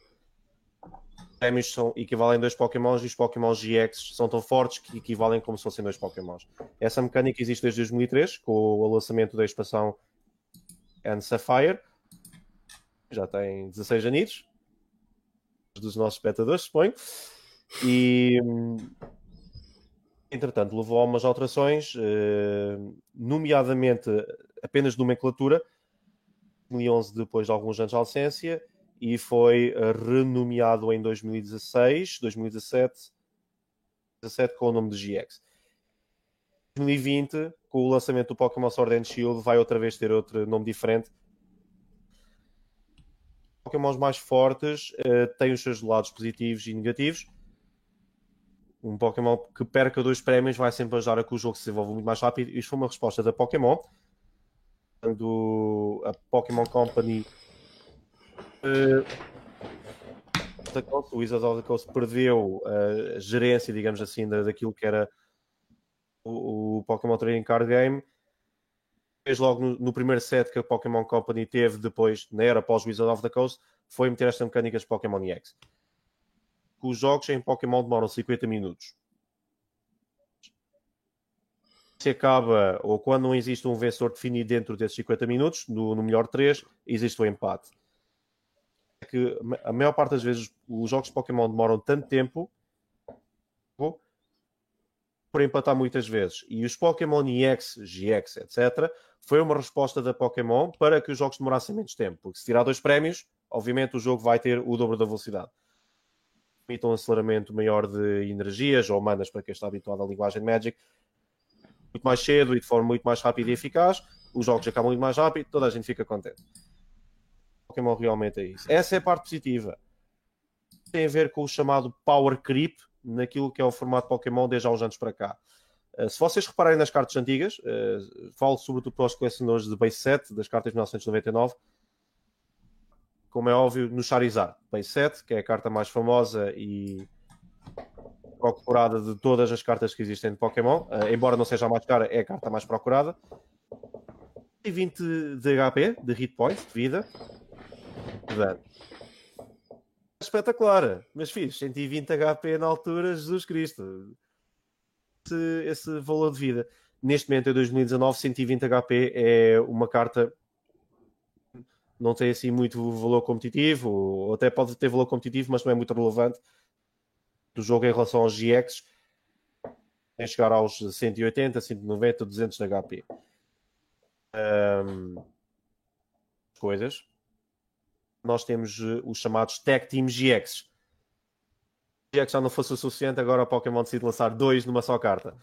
Se vocês repararem nos vídeos do Mundial deste ano, que foram featured, são cartas de dois Pokémons na mesma arte. O GX foi o deck que eu levei para o Mundial. Mewtwo e Mew GX, que é neste momento o deck mais forte, ou Reshiram e Charizard GX. Mais uma tentativa de Pokémon de encurtar ainda mais os tempos do BO3, que as pessoas se despachassem mais possível, e o resultado disto é que nós temos de momento um formato em efeito snowball, one hit KOs de um lado para o outro. Então, são muito agressivos, digamos assim, a mecânica dos decks são muito agressivas.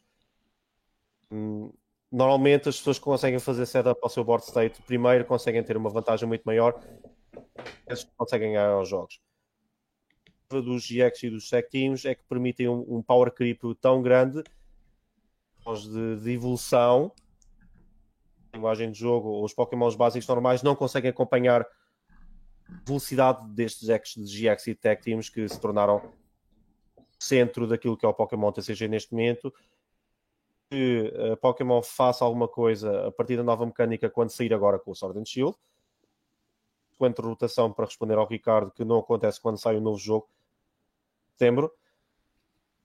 Eventualmente, se a Pokémon decidir fazer alguma coisa para mudar, eventualmente um formato mais lento ou de características diferentes, mas neste momento tudo aponta para que Pokémon continue a ser um formato muito volátil, muito virado para os GX, para as pessoas todas a apostarem em GX, porque é realmente, nesse sentido, as cartas estão mais fortes e também reflete muito nos preços e no instrumento competitivo, e todo o lado que nós vemos agora nas listas, os GX são quem dominam neste momento.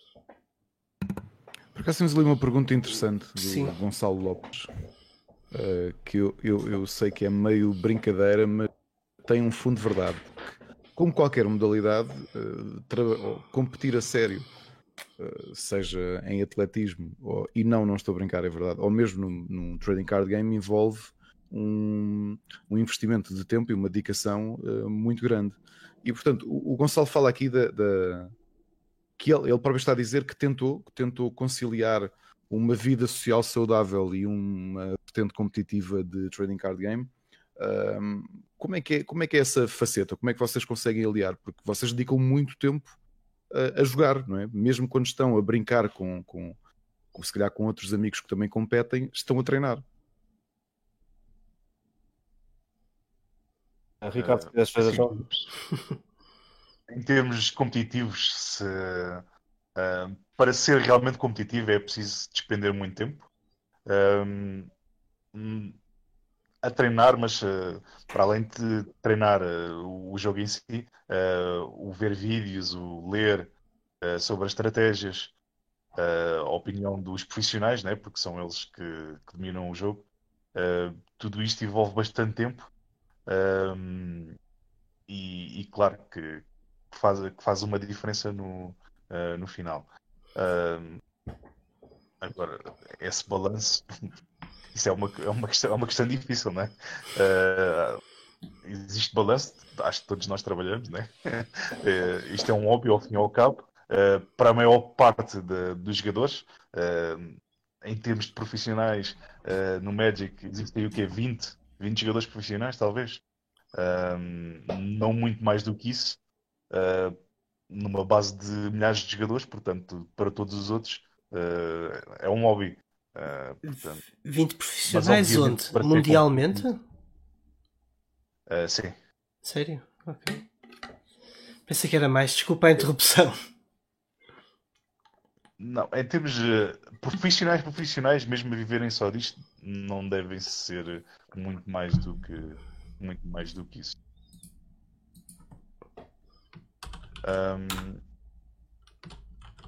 Agora sim, para ser competitivo tem que se despender muito tempo a praticar e a estudar o jogo. Porque também está sempre em constante rotação. Portanto, para se manter atualizado, a questão é que aqui não basta, especialmente no Magic, não basta saberes o deck que estás a jogar, dominares o deck que estás a jogar, tens que saber como é que todos os outros decks funcionam,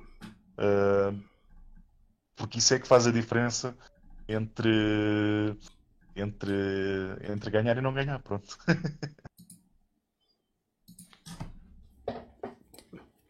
Bem, eu agora... Já agora vamos ouvir o Paulo, que acho que ainda não falámos nisto, e o Paulo corrige-me se não estiver a ser preciso. O Paulo recentemente no Mundial atingiu a 28ª posição, não é? Foi isso? 28ª posição. No Mundial, nos Estados Unidos? No Mundial.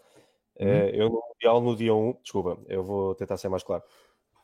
Eu estive muito perto de passar ao dia 2, tal como tinha mencionado há bocado, existem 3 fases diferentes do Mundial. O dia 1, que é uma fase de qualificação para os jogadores passarem para o dia 2, o verdadeiro tira-teimas para quem chega aos tops lugares do Mundial. Muito perto de passar ao dia 1, infelizmente apanhei matchups maus no final do dia depois da stream.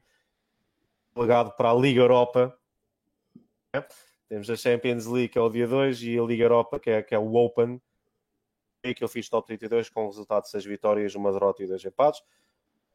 Melhor do que eu estava à espera, realmente. Eu pensava que ia sair lá nas lonas, mas acabou por ser uma experiência muito positiva. Um bocadinho na parte social também, só para dar também um bocado a minha opinião.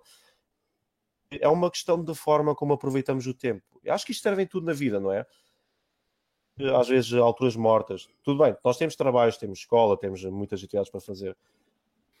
Todos os nossos momentos mortos, de gerir bem os nossos horários de forma a que tudo caiba. É óbvio, e completando um bocado o raciocínio do Ricardo nesse sentido, tanto em Magic como em Pokémon, como em qualquer atividade ou em hobby que nos... Quanto maior investimento nós temos no jogo, e investimento feito da forma certa, diga-se passagem, gostei daquilo. Havia 20 profissionais em Magic mundialmente, em Pokémon esse número 10. E esses 5 jogadores são muito famosos e conseguem consistentemente fazer colocações porque eles dedicam todo o seu tempo a estudar os decks, a estudar as interações do metagame, a prever o próprio metagame daquilo que são os torneios futuros, e tiram muitos dividendos disso. Tal como em Magic não deixa de ser o hobby para a maior parte da população em geral, a população em geral não irá ter tanta preparação. Isso também é uma realidade nossa, até mesmo da minha própria equipa, dos For The Win, lá fora, e que representam Portugal em muitas competições lá fora, acaba também por ser um hobby para nós. E nós, quando vamos lá fora, tentamos sempre ir com uma mentalidade de ok, temos de fazer resultados, mas também vamos para nos divertir. É uma experiência única para nós. Nós estamos a fazer uma coisa que muita gente não tem a oportunidade, que é ir para país lá fora para competirmos, estarmos numa situação em que nós estamos a fazer aquilo que gostamos de fazer e realmente temos essa ocasião para o fazer, mas vamos aproveitar da máxima forma que pudermos. Portanto, tentamos não levar isto demasiado a sério. Óbvio que se conseguimos algum resultado bom, tanto melhor para nós é, mas sem nunca nos esquecer de que ao fim e ao cabo contas acaba por ser um passatempo e o mais importante nesta vida é nós estarmos bem com nós próprios, não é? Acho que o facto de termos vida social ou não termos vida social não deve interferir naquilo que são os nossos gostos ou as nossas obrigações. Acho que deve haver um equilíbrio e tudo, e uma pessoa só se sente bem consigo, com ela mesma, quando consegue atingir esse equilíbrio. Ok, falando de competitivo, agora estava aqui a fazer uma pequena pesquisa. Nós temos um campeão, um jogador que foi campeão do mundo de Magic, efetivamente, um português. Eu estava na dúvida se ele tinha ganho mesmo, mas existe um jogador português que foi profissional, o André Coimbra, ganhou as finais de 2009. Portanto, há sempre a possibilidade de ser profissional neste pequeno nicho, agora que realmente isso ocupa um tempo tremendo, de certeza que sim. Mas tens um profissional ainda em Portugal, Márcio Carvalho, se não estou a erro, o nome dele é Márcio Carvalho. E ele, neste momento, desses 20, acho que é um desses 20 que eu mencionei. Ok, o que per capita é excelente, é brilhante. Aliás, olhando para os dois jogos que tivemos, um campeão mundial de Magic, um campeão mundial de Pokémon, Portugal, pronto, per capita continua a ter um excelente rácio, não é? Não é só no futebol. Ora bem, e com isto estamos em cima da hora. Posso fazer só uma última pergunta, João, antes de entrares na conclusão? Podes sim, senhor. Vocês já tiveram curiosidade em passar a linha dos jogos que jogam? Ou seja, olharem para o jogo ao lado, o Magic the Gathering, o Yu-Gi-Oh!, o Vanguard, o... sei lá, o Dragon Ball, não é? Que é dos mais recentes. E olha, se calhar quer experimentar aquilo, ou tenho curiosidade em jogar. A carta do vizinho é mais verde que a minha. Bem, eu voltei, para ser sincero, voltei a jogar Magic depois de ter estado a jogar Hearthstone. Herejo! Tu fizeste aí um circuito, não é? Que é, tu deves ter entrado ainda nos anos 90, não é? No preparatório, se calhar no Magic, pelo menos foi, o meu primeiro contacto foi no preparatório com o Magic, foi em 95, 94, 95. E só olhava para as cartas porque elas eram bonitas, eu não sabia jogar. Eu só aprendi a jogar muito tempo depois. Sim, exatamente, e nem sabíamos o valor das cartas, e que na altura trocávamos uma rara por uma rara. Se calhar estávamos a trocar uma carta que valia 100 euros por uma que valia 50 cêntimos, mas não sabíamos porque a realidade era a mesma e não havia o acesso à informação que temos hoje em dia em termos dessa questão. Mas estavas a falar se nós olhamos para os jogos ao lado. Já agora eu gostava de mencionar um jogo que não mencionámos aqui, que foi lançado recentemente, que é o Keyforge. Sabes que nós temos estado a debater isto no chat, e aliás, aqui o Bruno Neves, que gera um gaming lounge no Algarve, até adicionou-me aqui no Facebook e tem estado aqui a dar-me algumas mensagens sobre o Keyforge, porque ele está a tentar levar isto a sério lá no Algarve. O Keyforge é um excelente jogo, mas não tem um problema intrínseco. Eu acho que ele mecanicamente é mesmo muito bem pensado, o fluxo de jogo é bem pensado. Mas ao contrário do Pokémon ou do Magic, que vocês podem construir o deck, o fato de ser um deck limitado, tu podes simplesmente comprar um deck que é mau e não podes trocar cartas, tens de jogar com ele. Mas pronto, mas a questão é essa. Isso é bom ou é mau? Porque supostamente eles são todos equilibrados. Claro que isto com mau jogo de cartas, a coisa não é. Mas eles o que eles fazem é, por exemplo, imagina, se o teu deck ganha muitos jogos, começas os próximos jogos que vais jogar em torneios, vais jogar com um handicap.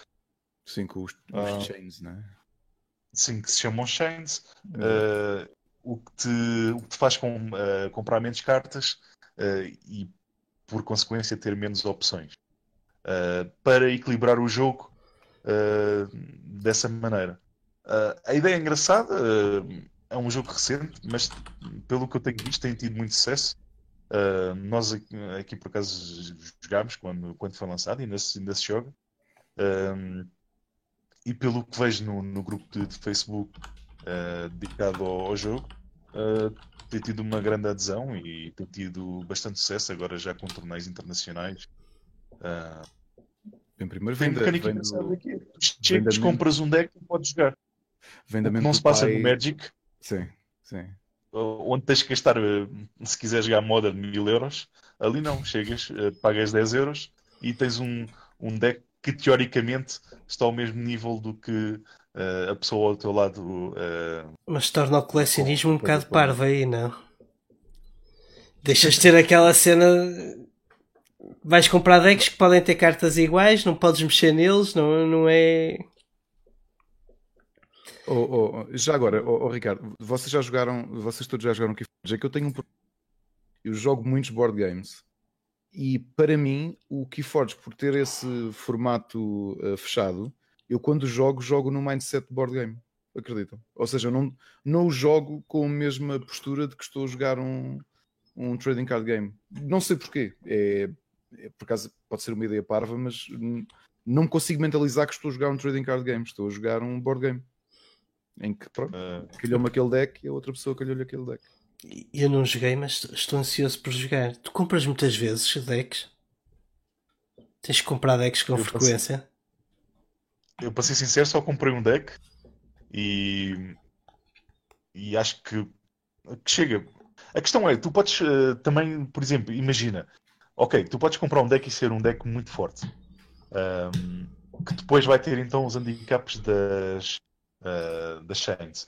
Mas também existem torneios em que as pessoas são, imagina, 10 pessoas, cada um compra um deck novo e abre o deck e jogam. É, tipo, ponto final. É o tipo draft do Keyforge, não é? Sim, exatamente.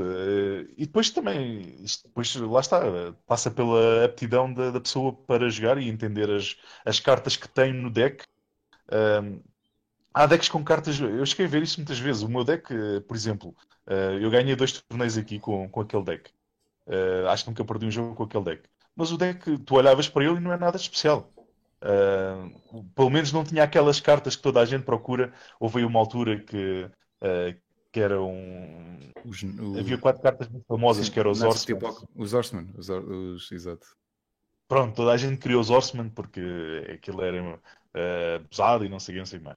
Mas olha, por exemplo, o meu deck tem uma coisa curiosa nesse sistema fechado, que é, eu tenho 1 ou 2 cartas que não têm interação possível, porque, para quem não sabe, o Keyforge é feito, é composto por várias fações dentro do mesmo deck, 3 fações dentro do mesmo deck, e tinha uma carta que tinha uma interação com uma fação e eu não tinha aquela fação no deck. Olha, boa. Sim, existem esse tipo de situações. É um excelente jogo. Eu acho... A experiência que tive, sinceramente, acho que o jogo é um jogo muito porreiro. É do Richard Garfield, portanto, isso devia dizer tudo. É um grande jogo de cartas. É um grande jogo de cartas. É mesmo muito bem pensado. Espera aí, Ricardo, agora quero tirar uma... Quero tirar uma página do famoso podcast que já está disponível, Split Chicken, e pedinchar um deck de Keyforge a quem estiver a ouvir, porque ainda não tenho. Estou a brincar. Esperas pelo XL Games World, pode ser que recebas um deck de prenda. Ou isso é um almoço, tens de escolher um almoço ou um deck de Keyforge. Ui, já estou a trabalhar para o almoço com o Marrocate, pá. Já, a quantidade de peças que lhe vou mandar já exige uma lagosta. Meus caros, diz isto. Não, o Paulo ainda... Paulo, e tu? Já desculpa. De passar a fronteira do Pokémon para outro trading card game. Pois aceito, João. Eu de facto, olha, eu desde 2015, desde que eu me comecei mesmo no muito competitivo no Pokémon, não tenho olhado muito para trás em relação àquilo que são os outros TCGs, muito por medo de ter outra coisa, eventualmente vou mudar o meu foco de concentração para o outro lado e não quero que isso aconteça. Eu nos meus anos de... portanto, sou Yu-Gi-Oh! Old School e Mystical Stephon e todas essas cartas, mas também joguei um jogo que neste momento não existe, que entrou que é o Versa System T-Comics, na altura eram muito engraçadas, não sei se vocês conhecem. Não. Cartas não. Dizem lá, Versa System, Marcel e DC Comics. Muito esse jogo, por acaso, era bastante engraçado, bastante diferente de todos os jogos que eu já tinha jogado cartas, Excesso Magic, Pokémon e Yu-Gi-Oh!, que combinavam um universo que as pessoas adoram imenso e evidenciado nos filmes, que tem havido cada vez uma procura maior pelo consumo. Trading card game baseado nos heróis e nos vilões de banda desenhada, muito apelativo ao jogo. Infelizmente não rendeu bastante. Realmente um jogo que eu gostava muito e experimentei. Com a fase do Pokémon não tenho olhado muito para outros jogos. Ainda algum interesse em Yu-Gi-Oh! Porque, pronto, enfim, nostalgia, uma pessoa tem sempre curiosidade. Mas olha, se querem que eu vos diga, para o Ricardo, uma vez tentaram-me pôr a jogar Magic. Epá, isto não é para mim, meu. Isto não entra na minha cabeça. Isto não gostei de Magic. Peço desculpa ao pessoal que gosta de Magic e que adora Magic, mas eu joguei uma ou duas vezes, tentaram-me fazer mais algumas vezes, mas eu não consegui realmente puxar no Magic e disse lá, pá, isto não é para mim. E a mesma coisa foi com o Hearthstone, também puxaram a tentar puxar para o Hearthstone e infelizmente não deu. Portanto, Pokémon para mim vai ser sempre, infelizmente, o foco das minhas atenções. Mas respeito todos os TCGs, respeito as comunidades em Portugal. Falando num aspecto geral dos TCGs, acho que deviam ter uma maior consideração por parte do público em geral. Isto aqui dando uma pequena picada aos esportes e às organizações que depois têm os eventos de esportes. Acho que os trading card games têm realmente ou merecem ter um espaço nessas modalidades. Acho que existe um público-alvo para isso, que ainda está inexplorado, e acho que existe um potencial de investimento nesse setor também. Neste caso, vou só deixar aqui uma pequena palavrinha ao Ramiro Tidósio, o CEO da FTW, que relembro foi a primeira pessoa em Portugal de uma organização de esportes a pegar no trading card game, neste caso o Pokémon. Tanto quando ao meu conhecimento ainda não existe uma organização que tenha pegado em Magic the Gathering ou Yu-Gi-Oh! E tendo criado uma equipa de esportes ou mais semelhante a isso, que permita ter patrocínios e uma plataforma de investimento para chegar mais longe. O Ramiro Tidósio foi realmente uma pessoa visionária nesse aspecto e ele sabe que eu tenho o meu eterno agradecimento em vista disso.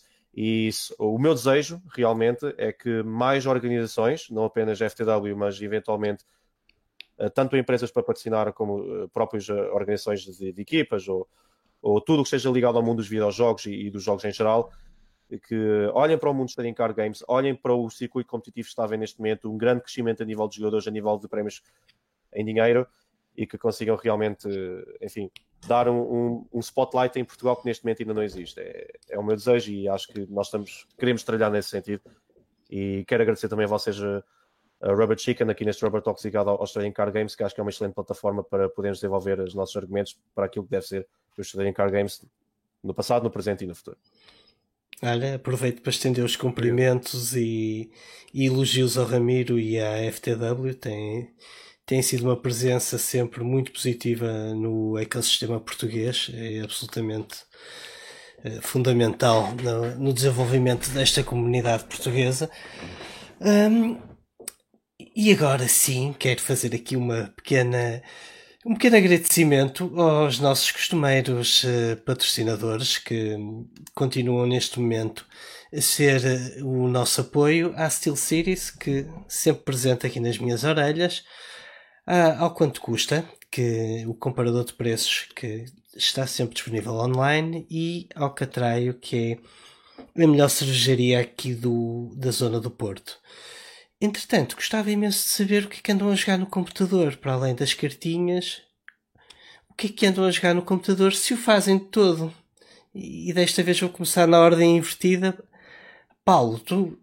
É só Pokémon ou de vez em quando vais ali ao computador, à consola, alguma coisa do género?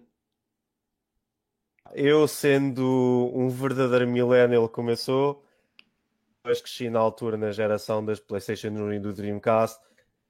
Obviamente a primeira coisa que fiz quando chegava aos natais de lançamento das consolas, pai, eu quero aquele! Eventualmente tive a maior parte das consolas, nunca cheguei a ter uma PlayStation.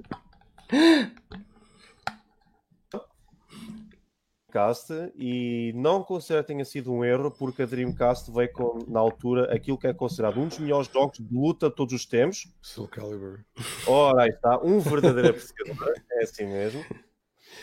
Ainda hoje tem muito, muito gosto e aprecio. Sabes que eu tinha um vizinho lá onde eu cresci que tinha uma Dreamcast, e quando eu fui à casa dele, quando ele recebeu com o Soul Calibur, eu nunca tinha visto nada assim. Aquilo era outro mundo, era um mundo... Eu acho que muitas pessoas, sobretudo os jovens da minha idade e que hoje enverdaram pela via do PlayStation em vez da Dreamcast, acho que não tem esta noção. Que a Dreamcast foi mesmo revolucionária, tudo bem, nos anos entre 97 e 99 tivemos os jogos de Zelda e dominaram os rankings de melhores jogos todos os tempos através da... A Dreamcast, apesar de ter sido um fracasso de vendas, foi uma consola revolucionária com bastantes títulos de sucesso, passando pelos cornerstones da franchise de Sonic, mas também pelo Soul Calibur e tantos outros títulos que... Bem, se tu chegas ao fim, e me dizes que agora não estás a jogar nada, ui, estás tramado comigo. Eu já lá achei. Mas depois no caso passei muito para os jogos Pokémon, enfim, a febre atingiu todos e passei muito para os handheld consoles, os precursores agora dos telemóveis, né? Que agora toda a gente joga em telemóvel, mas na altura, como os telemóveis apenas tinham jogos dos Snake nos Nokias 3310, o pessoal gostava muito de ir para os Game Boys e jogar a Pokémon, Super Mario e tantos mais títulos da Nintendo. Mas eventualmente, com o advento da internet e dos jogos online, acabei por jogar muito Counter-Strike. Quando aquilo saiu, não só o 0.6, mas também mais tarde o Condition Zero e o Source. Jesus Cristo, aquilo as Land Houses estavam sempre a apanhar, as ligações em casa ainda não eram as melhores, tínhamos aquelas internets da Portugal Telecom com alguns megabytes. Com alguns megabytes, ainda não passavam a dezena, então o pessoal ia todo para a Land House, gastaram 1,70 a hora para jogar algum Counter-Strike e criar a sua própria lanzinha. Era uma excelente forma de passar uma tarde com os amigos quando tivesse a chover e não desse para jogar futebol. Eventualmente depois acabei por enverdar mais nos MMOs, que ainda hoje continua a ser uma preferência minha. Se eu jogasse jogos competitivos como League of Legends ou como FIFA, e digo mesmo de forma competitiva, se calhar estaria a representar a For The Win numa outra vertente. Neste caso considero-me um jogador mais casual a nível de jogos de computador ou jogos de consola, sobretudo mais em computador, porque considero que o computador tem uma facilidade maior, porque não é preciso comprar uma consola. Eu não preciso fazer um investimento para uma PlayStation 4 ou para uma Xbox. Tenho já aqui o computador, que já uso para outras coisas, e posso simplesmente descarregar um jogo da Steam e começar a jogar esse jogo. E a maior parte dos jogos até são gratuitos, depois com o download de algumas DLCs que eventualmente serão pagos. Mas são jogos eventualmente de índole menos competitiva e mais para relaxar, mesmo que exista um endgame nesses jogos que tenha de haver algum investimento temporal. Falo de jogos que na década de 2000 foram muito famosos, como Metin 2. Não sei se vocês já jogaram isso. Não se lembram desse MMO? Sim, já é muito antigo. Metin 2 foi em 2004, que nessa altura em Portugal era bastante popular. Depois acabei por passar para outros títulos, como o Terra ou Black Desert Online, jogos de MMOs. Nunca tive assim uma atração muito grande por MOBAs ou por outros jogos. Enfim, Counter-Strike ainda continua a jogar de vez em quando, mas é uma coisa assim mais... Não sou a melhor pessoa para falar de videojogos, certamente, só para encargar. Tá bem, Paulo, era só para saber o que é que tinhas jogado na última semana. Calma, eu para contar a história da minha vida e não sabia. Estou com uma ideia. O que é que eu joguei na última semana? Epá, Pokémon. Ok, fair enough. Oh, Ricardo, ainda estás por aí? Estou. E tu, o que é que jogaste? Pergunta... Basicamente mais o Arena e o Online, é o que eu jogo. Arena e Online. Também tenho o telemóvel, o Clash Royale, que acho que é um jogo bastante famoso até. E como tenho acesso ao telemóvel, em tempos mortos, de vez em quando passo lá para fazer um jogo. Aconselho vivamente para telemóvel o Underlords, mas isto tinha que falar de alguma maneira desta temática. Pessoal que tem os copos na mão podem beber, falarmos de outra mais. Não falei, falaste tu. E tu, Ricardo, o que é que andas a jogar? Olha, estou a fazer grind porque é preciso no Dragon Quest XI, o Dragon Quest XI S Definitive Edition para Nintendo Switch. Estás apaixonadíssimo. Estou muito, muito do jogo.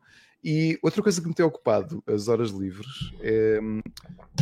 Eu sou um fã de Pokémon, não é? Como vocês sabem, e joguei várias vezes cada um dos títulos e volta e meia volta a passar e volta a pôr os Pokémon todos no banco. Mas também me tornei fã de uma série que no Japão é um sucesso astronómico, que os filmes, por exemplo, são campeões de bilheteira e que são lançados no mesmo dia que Star Wars e esmagam Star Wars de longe, que é o Yokai Watch, que não tem grande expressão na Europa. E como é que voltei? Dediquei muitas horas ao primeiro jogo, o segundo a algumas, e o terceiro não cheguei a ter tempo, porque foi lançado durante o Lisboa Games Week, recebi a cópia e infelizmente não consegui dedicar-lhe tempo. Sim. Netflix lançou a primeira temporada de Yokai Watch, eu vi a série toda com o meu filho mais velho, e pensei, para lá, deixa-me jogar Yokai Watch 3. E é o que tenho feito de forma quase incessante, é jogar Yokai Watch 3. Por acaso sempre me pareceu um bocado insípido Eu caio outros. Sempre tive aquela sensação de insípido. Tem um problema para colecionadores como eu. É que o Pokémon eu acho que é muito justo. O Pokémon é justo. Tu tens regras simples, que é enfraquece o Pokémon, podes aplicar-lhe uma condição, não é? Porque elas não fazem stack. E se eles estiverem enfraquecidos, tens uma chance de conseguir apanhá-lo com a tua Pokébola, ou sendo que elas vão ter ratings cada vez melhores. O Yokai Watch é números aleatórios, simplesmente. Ou seja, é aleatório conseguires encontrar o yokai que queres, justamente os mais raros. Tens uma mecânica de befriending que é aleatória, portanto, tu podes dar a comida que ele gosta de comer e ter um yokai contigo que aumenta as possibilidades de fazeres... Befriending é o equivalente a apanhar com a Pokébola, ok? Se essa parte que eu acho que é altamente injusta, podes passar horas à procura de um yokai e ele encontras, derrota-o e no final ele não é teu amigo. E a segunda mecânica injusta de Yokai Watch é o sistema de máquina de bolas. Daquelas que nós todos já usámos, não é? De meter uma moeda e aquilo sai uma bola e pode sair lá um yokai. E eles têm, podes usar isso 3 vezes por dia e tens de comprar moedas físicas para sacar os QR codes, ou então vais à net porque a malta digitaliza os QR codes. E, portanto, Yokai Watch é giro, mas é altamente... Não, obrigado. Com essas coisas, não obrigado.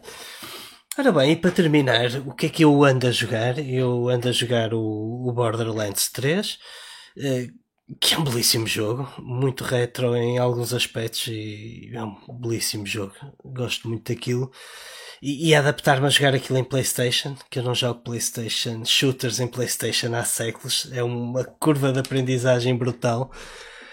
E estou na queue para jogar Destiny. Aquilo tem sido esperar desde ontem que não consigo ligar aquilo.